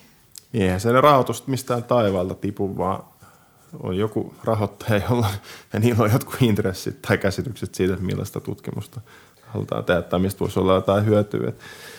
Että se on tavallaan aika semmoinen idealisaatio, että aina mm. nyt vaan voitaisiin tutkia sitä, mikä nyt vaan on jotenkin mm. kiinnostavaa ja lähestyä totuutta täysin riippumatta mistään niin kuin erinäisten tahojen intresseistä. No, mutta se just mitä sanoit tuosta, että, että onko meillä varaa, niin mä sanoisin, että meillä ei ole varaa enää sivuuttaa sellaista tietoa, sellaista nerokkuutta, jos meillä on tapauksia, tutkimusesimerkkejä, tutkittua tietoa, että millä tavalla meistä löytyy semmoista älykkyyttä ja nerokkuutta. Ja mä niin kuin näkisin omasta näkökulmasta, kun mä oon nyt parikymmentä vuotta ollut intuition teeman, teeman äärellä – että on tapahtunut valtava iso muutos. Et silloin kun mä aloitin väitöstutkimuksen 2008, niin intuitio oli niin aivan hörhösektorissa. No siitä mä oon tehnyt paljon työtä sen eteen, että siitä tulisi hyväksyttävämpi. Ihan jo sen takia, että se vähentää sitä inhimillistä kärsimystä, mutta erityisesti nyt tämä aika, kun on tullut pandemia, on tullut puskista kriisejä, niin mun mielestä monella rintamalla on herätty siihen, että tarvitaan jotain uutta – ja musta Suomi on tärkeässä asemassa viemässä niitä eteenpäin. Hmm.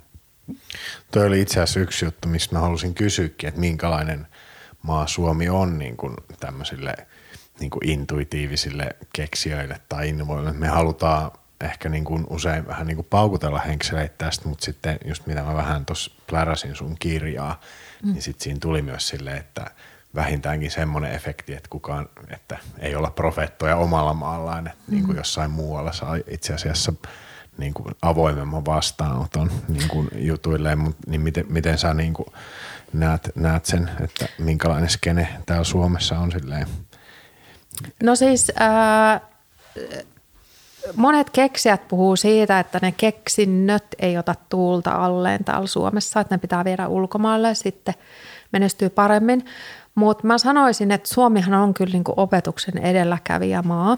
Suomi on ehkä maailman ainoa maa, jolla on virallisessa opetussuunnitelmassa mainittu intuitio. Se on ollut siellä vuodesta 2016. musta meillä on niin valtavan hyvät koulutetut, fiksut opettajat.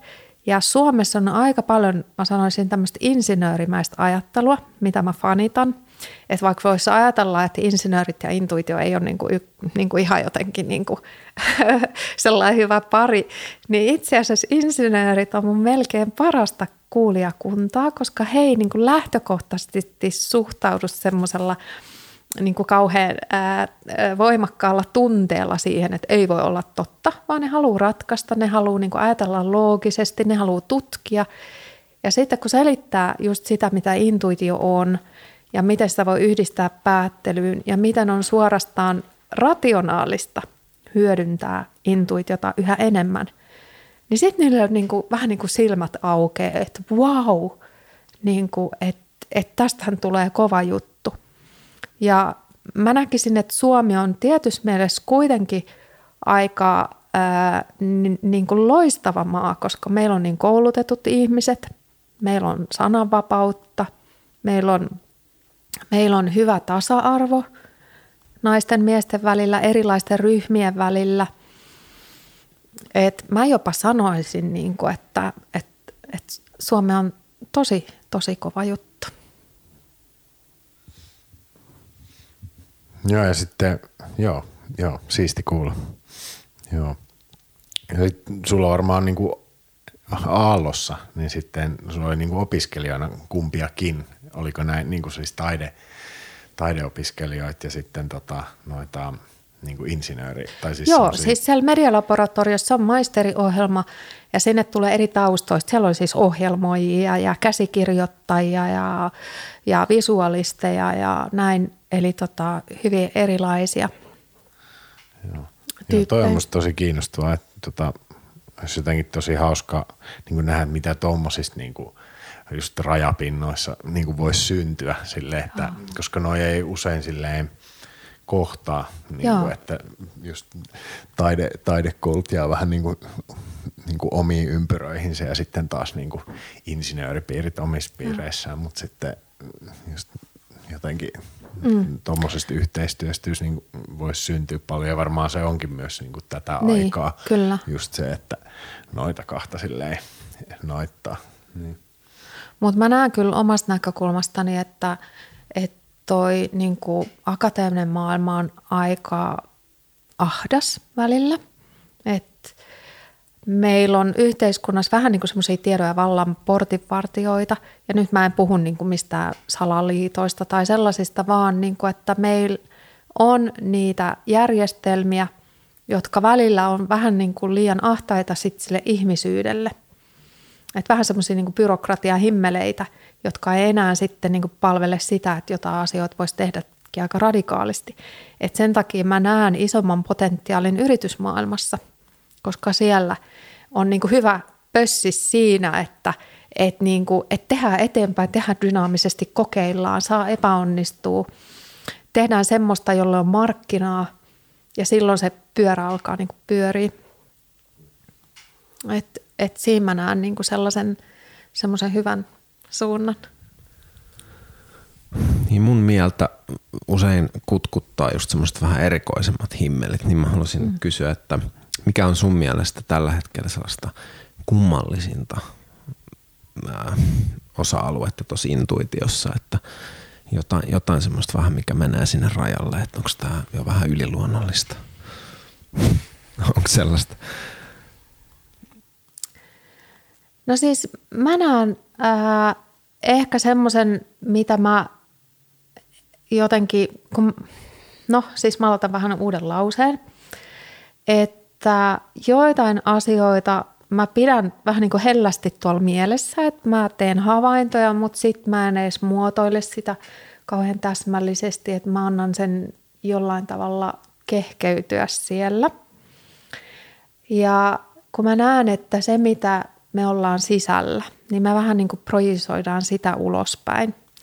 Ja usein se on eräänlainen illuusio. Se voi olla myös se, että meillä on sisällämme jotain vaikka ö, käsittelemättömiä asioita tai ongelmia ja sitten me jotenkin sijoitetaan niitä itsemme ulkopuolelle eikä nähdä niitä itsessämme. Vähän niin kuin, että, että olisi peili, mutta ei taju, että tämähän on niin kuin peili. Ja sitten mä ajattelin, että näitä tapahtuu myös kollektiivisesti – että me ikään kuin ollaan kollektiivisessa illuusiossa. Niin se on musta hirveän kiinnostava ää, alue.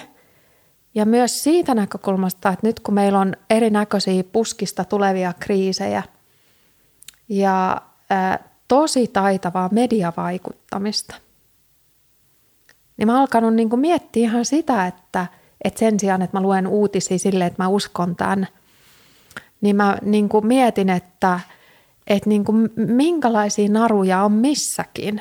Että helposti ajattelisi näin, että tämä oma näkökulma on se tosi ja sitten on muut, jotka on niin kuin jotenkin vähän vinossa ja sitten on niin kuin ne salaliittoteoreetikot. Mutta se on mun mielestä jonkunlainen semmoinen aika niin kuin ahdas lokerikko – että mua kiinnostaa niin kuin se, että, että mitä sinne sijoittuu väliin. Vähän niin kuin mä tykkään haastaa itseeni siinä, että voiko mun näkökulma olla väärässä ja mistä löytyy sellaisia tarkasteluja kiintopisteitä, jotka ei niin kuin pettäisi. Ja tämä on musta yksi sellainen alue, mm, mihin voi, minkä voi taas palauttaa vähän niin kuin niiden ää, nobelistien ajatteluun, että tyypillisestihän me ympäristöstä nähdään semmoisia havaintoja, jotka sopii meidän ennakkouskomuksiin. Ja jos on vaikka joku trauma, puhutaan psykologiassa näin, että trau- mustavalkoisuus on traumareaktio. Esimerkiksi lapset, jotka on kokenut traumoja, niin niistä tulee todennäköisesti, todennäköisemmin niin kuin tämmöisiä mustavalkoisesti ajattelevia teinejä. Että on niin kuin vaikea ylittää se oma näkökulma tai olla empaattinen tai näin. No sitten jos on hyvä mielen ö, resilienssi, niin pystyy pitää niin kuin tällaista kognitiivista dissonanssia yllä. Eli mun näkökulma on tämä ja sitten sulla on toisenlainen näkökulma ja se on haastava ja se on ehkä kivuliaskin mulle, mutta mä pystyn ajattelemaan niitä molempia samanaikaisesti. Mutta näillä nobelisti visionäärisillä keksijöillä, niin heidän mieli toimii niin, että he etsii havaintoja, joilla he vois murskata omia lempiuskomuksiaan. Ja se on musta niin mieletön ajatus, että, tota, että jotenkin se kiinnostaa mua yhä enemmän. Että mä ajattelen näin, että, että mä oon eräänlaisessa illuusiossa tässä. Ja mistä mä voisin löytää niin semmoisia kohtia, jossa on jotain säröjä. Että sen sijaan, että sivuuttaisi niitä. Ja sitten mä oon miettinyt tätä myös niin kuin kollektiivisena prosessina. Ja mä näen, niin kuin, että tämä on sellaista murroksen aikaa, mitä eletään nyt. Että vaikka jos ajattelee niin kuin Trump tai ajattelee Putin tai näin, niin nehän on ollut siellä pinnan alla koko ajan. Mutta nyt tämä aika ehkä niin kuin tuo niitä esiin, että jonkunnäköiset vanhat illuusiot tai vanhat ää, valheelliset näkökulmat murtuu. Ja, ja tota, miten ne jotenkin järjestyy, miten ne jäsentyy ilman, että jotenkin ajattelisi, että no mulla on nyt tämä totuus ja mä uskon tämän – koska kuitenkin samanaikaisesti niin kuin käydään yhä taitavampaa ää, vaikuttamista. Et mä näen niin kuin, että vähän niin kuin, että meidän mielistä, meidän mielipiteistä, meidän näkökulmista taistellaan. Ja tämä mun mielestä palaa siihen, mitä sä aikaisemmin puhuit tästä vähän niin kuin transhumanismin suunnasta myös. Että mä näen ne vähän niin kuin erilaisina suuntauksina, että että millä tavoin ratkaistaisi meidän kriisejä. Ja mä ajattelen, että ehkäpä, ehkäpä jotkut ihmiset niin kuin uskoo siihen, että just se tekoäly ja robotiikka on se ratkaisu, että me niin kuin saksitaan itsestämme pois niitä osia, jotka ovat jotenkin epäluotettavia tai virheellisiä tai vanhentuneita ja korvataan niitä sitten jonkunnäköisellä tekoälyllä tai transhumanismin suunnalla – ja se ei ole niin kuin se, mihin mä itse uskon. Että mä en ajattele niin, että ihminen on parhaimmillaan, kun se toimii kuin kone eikä tee virheitä. Mä, mä ajattelen just, että sieltä mielen niin kuin nerokkaimmista ulottuvuuksista löytyy niitä ratkaisuja. Mutta että kun se, se on aika ahdasta tällä hetkellä se ihmisenä oleminen ja sitten samanaikaisesti kehitetään niitä kaikkia metaversumeita, että tuut, laita lasit päähän ja sitten niin kuvittelet nämä kaikki – niin mä oon alkanut niin ajatella, että onko tämäkin semmoinen suunta, jolla halutaan niin siirtää meidän huomiota pois siitä niin meidän luontaisesta luovasta mielestä ja korvata niin kuin sekin ulottuvuus jollain keinotekoisella. Niin tällaisia mä niin kuin välillä tuolla niin kuin lilluttelen jossain taka-aivossa. Niin mulle tulee mieleen, että sillä transhumanismilla ehkä halutaan kontrolloida ihmistä, että me saadaan mm. pidettyä tai jotenkin – sellaisena hyvänä tai ihmisapina, mutta sitten ehkä se toinen tie olisi se, että me luotetaan siihen, että ihmisestä löytyy ne ratkaisut ja jotenkin luotetaan siihen, että se ihminen osaa vapaasti löytää hyvän reitin. Mm. Mutta niin, toinen mm. ääripää on se, että pakotetaan ihmiset jonkin tiettyyn muottiin. Ja. Mm. Mm. Toisaalta mä mietin, että tarvitsi välttämättä olla semmoinen – jotenkin vastakkainasettelua, että onko se, onko, miksi se tekoäly tai transhumanismi on sitten jotenkin, jotenkin, miksi se olisi jotenkin automaattisesti tai sitten niin intuitiota tai muuta niin vastaan. Mielestäni sekään ei ole mikään aivan itsestään selvältä. Mm. Tai tavallaan mä nyt käristän tosi paljon, mutta jos mä vaikka mietin, että mulla on, syön antibioottikuurin, niin eihän se niin kuin, niin kuin välttämättä ole, no tämä on tyhmä esimerkki, mutta silleen, että ei se mun intuitiota niin kuin tuhoa, vaikka mä, vaikka mä Okei, ty, okei, antibioottikuuri oli huono esimerkki, mutta vaikka tavallaan, että jos nyt sulla on silmällä sit päässä, niin se on jonkinlaista transhumanismia tai sulla, että, mm. niin kuin, että se vähän niin kuin tehostaa mm. sun näkökykyä, niin, niin. tekeekö se susta jotenkin konemaisemman niin. ajattelijan? Tämä Mut, nyt on, mä nyt kärjistän, mutta saat niin just, kiinni. Mutta niin kato, tota, siis näähän ei mm. ole silmälasit, vaan nämä mun rose tinted glasses. Okei, okay, mutta sulla on silmälasit Laurilla. Mä aina käydä näitä välillä, koska siis on kiva katsoa vaaleanpunaista maailmaa. Mm, mm. Sairaan kaunis maailma. Ehkä ne voi paiskata mm. kättä joskus, just niin kuin nämä kaksi. Mm. Niin, siis tätä Joo. mä tavallaan haen, että Joo. voisiko semmoinenkin Siis mä, mähän ajattelen näin, että hyvä, että tulee tekoäly ja robotiikkaa, jotta me voidaan niin kuin siirtää sille semmoista, missä kone on hyvä. Mm. Ja me voidaan alkaa hyödyntää sitten niin kuin ihmismielen luovaa – ajattelua, mutta kun kysyt just tästä, että mitä pohtii, niin mm. mä niin kuin pohdin, että onko jollain myös, niin kuin, tiedätkö, yhteiskunnassa sellaisia intressejä, että haluaa kehittää sitä kohti sinne. Mä en käytä siihen ihan hirveästi aikaa. Mä käytän enemmän niin kuin aikaa siihen mun omaan työsarkaan, kun mä ajattelen, että meidän tämänhetkinen systeemi nitisee ja natisee monet rakenteet. Ja mä näen sen ö, vähän niin kuin enemmänkin uuden alkuna – Meitä meit, meit kutsutaan kohti uutta. Vähän niin kuin ää, ne luovat ulottuvuudet meissä alkaa niin kuin laajentua, alkaa tulla esiin, puhutaan enemmän niistä, me niitä tarvitaan, jotta me selvitään meidän ongelmista. Ja niinpä niin kuin mä haluan käyttää sen mun pääasiallisen voimavaran just siihen, että miten voisi alkaa rakentaa uutta. Et samaan aikaan kun tarvitaan just, just kaikkea niin kuin hetkisessä, niin tarvitaan myös niitä, jotka alkaa sitten vähän visioimaan sinne pidemmälle ja mitä voisi olla. Joo. Olisiko siinä niin kuin hyvä, hyvä kohta niin kuin lopetella? tai jotenkin kuulostaa semmoiselta, että on kiva niin kuin avata just tuommoista ovea niin kuin tähän, tähän tota maailman tilanteeseen, kun niin helppo on niin kuin Kyllä. tavallaan ajatella silleen erilaisia niin dystooppisia visioita, just silleen, että voi ei, nyt tuli taas tämä kylmän sodan maailma niin kuin takas, mutta sitten tämä niin kuin ei mennä ehkä siihen, ellei nyt haluta mennä, että just toi, mitä sä visioit, niin toi Joo. on kyllä vähintäänkin hyvä pitää siinä niin kuin vieressä, että ehkä tässä on samalla avautumassa myös joku ihan niin kuin jotain toisenlaista. Joo, ja se on musta ehkä niin kuin se kaikista lohdullisin, tai ää, ei pelkästään lohdullisin, vaan jotenkin niin kuin ihanin ajatus intuitiossa, että ei meillä ole mahdottomia ongelmia. Meillä on ainoastaan kyvyttömyyttä nähdä. Ja sitten jokainen voi saada sen näkökyvyn.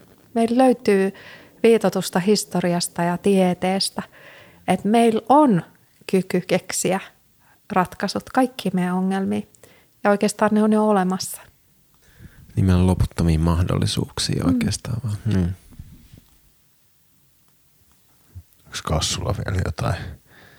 Mun ajatus oli oikeastaan se, että olisi niin kuin hirveän kiva ajatella, että, että ollaan menossa jotain kohti parempaa tulevaisuutta, jotenkin kehitytään. Ja mäkin kovasti niin kuin toivoisin, että näin menisi, mutta sitten tavallaan joku osa myös sanoi, että, että, että, mitä jos tavallaan, että mitä jos näin ei tapahdukaan, että, että kuka sen sanoi, että kaikki ei voisi mennä ihan päin, aivan päin persettä ja sitten voisi tapahtua niinkin, että mitä jos se tulevaisuus onkin, että kohta ihmiskunta on saavuttanut loppunsa sitten täällä taas vähän aikaa menee torakoita ja karhukaisia ja sitten alkaa kehittyä jotain uutta elämää. Tavallaan onko se välttämättä, niin kuin, välttämättä niin kuin meidän kannalta suotuisa tulevaisuus, että toivottavasti ehkä, ehkä ei, mutta jotenkin tavallaan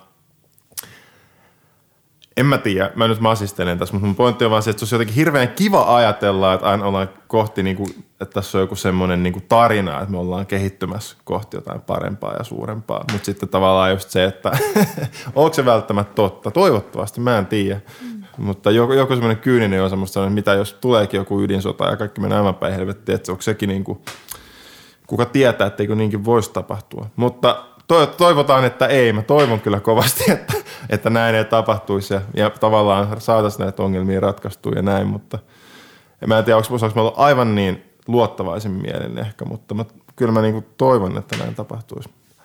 Oliko tämä nyt ankea loppukaneetti? Leikataanko tämä pois? Sanoit, toi, sanoit tuosta luottamuksesta, niin mun mielestä luottamus on tosi avainasemassa tässä intuitioasiassa. Että mm. Se on vähän se paradoksi, että – että vaikka olisi vähän niin kuin ahdistusta ja uhkia niin se just, mm. se just nakertaa sitä meidän. Mut esimerkiksi me, me ei dinoilla- päästä niin. sitten siihen sellaisessa mielentilassa Mutta miten dinosaurukset, tion käsiksi. niin tuli joku, joku, me, joku palikka taivaalta ja sit- sitten sit ne kaikki kuoli ja sitten tuli jotain uutta, niin tavallaan, että miksei sama voisi tapahtua meille, että oliko se niinku dinosaurusten intuition puutteesta Siis vai? varma, Tai varma, okei, joo, mä nyt mut mun taas, pointti mutta, tässä on no, vaan se, että vaikka näin tapahtuisi, että Niin. tuho on edessä, niin se ei niinku auta kauheasti, että me niinku vellotaan siinä, koska Ei se nimenomaan tietenkään, ei estää meitä sitten sukeltamasta intuitionkin.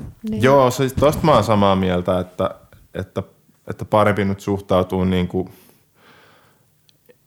en, en mäkään nyt niin kuin sano, että kannattaa olla niin kuin piisamirottaa, että, että ka- kaikki, en mä niinkään, mä yritän itsekin, itsekin just tavallaan taistelen just sen kanssa ehkä, että ei niin kuin, va, niin kuin menisi sellaiseen mielentilaan, semmoiseen niin kuin, vajoaisi semmoiseen pessimismiin, että en mä nyt mitenkään semmoista nyt niin kuin ainakaan kenen mitenkään yritä mainostaa.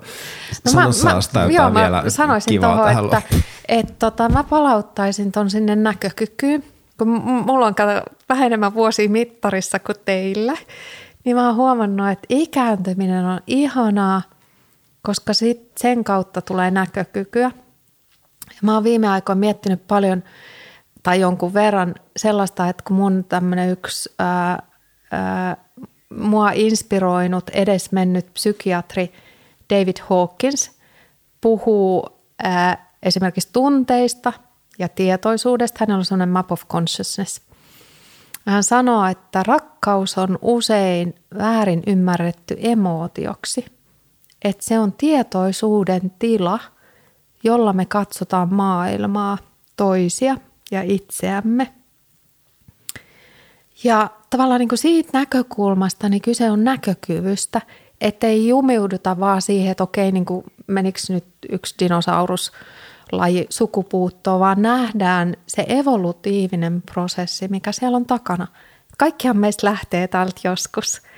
Ja, ja niin kuin, ää, se näkökulma voi suuntautua sinne läpäisevyyteen.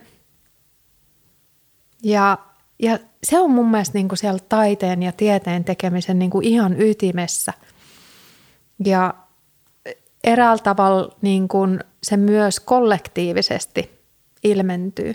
Näin mä sen näen, että me luodaan yhdessä sitä tulevaisuutta. Ja sen takia on niin kuin tärkeää myös sitä omaa näkökykyä suunnata just siihen niin kuin läpäisevyyteen. Ja voisin oikeastaan päättää mm, sen Nikola Teslan lainauksen, joka on musta ehkä kauneinta, mitä se kirjoittaa siinä oma elämä kerrassaan, kun hän sanoo, että jokainen vastoin tahtoa tehty mm, niin kuin ponnistus vaatii hinnan meidän elämän voimastamme. En ole koskaan maksanut sellaista hintaa. Päinvastoin olen kukoistanut ajatuksissani.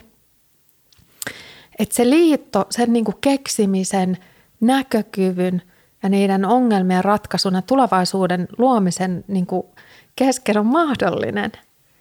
Ja, ja mä tiedän, että niin kuin mun oma tulevaisuus menee sitä kohti, riippumatta siitä, mitä mun ympärillä tapahtuu.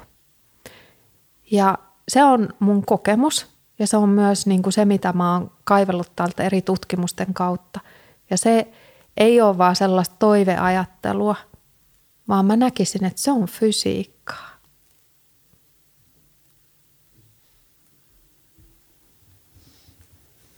All right.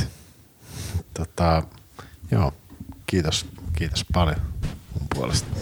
Kiitos. Kiitos. Joo, olemme todella otettuja, että tulit vieraaksi. Oli tosi ihana hyvä, olla kun teidän kanssa tulemaan. juttelemassa. Kiitos kun kuuntelit. Jos pidit kuulemastasi, käy seuraamassa meitä Facebookissa ja Instagramissa. Ciao.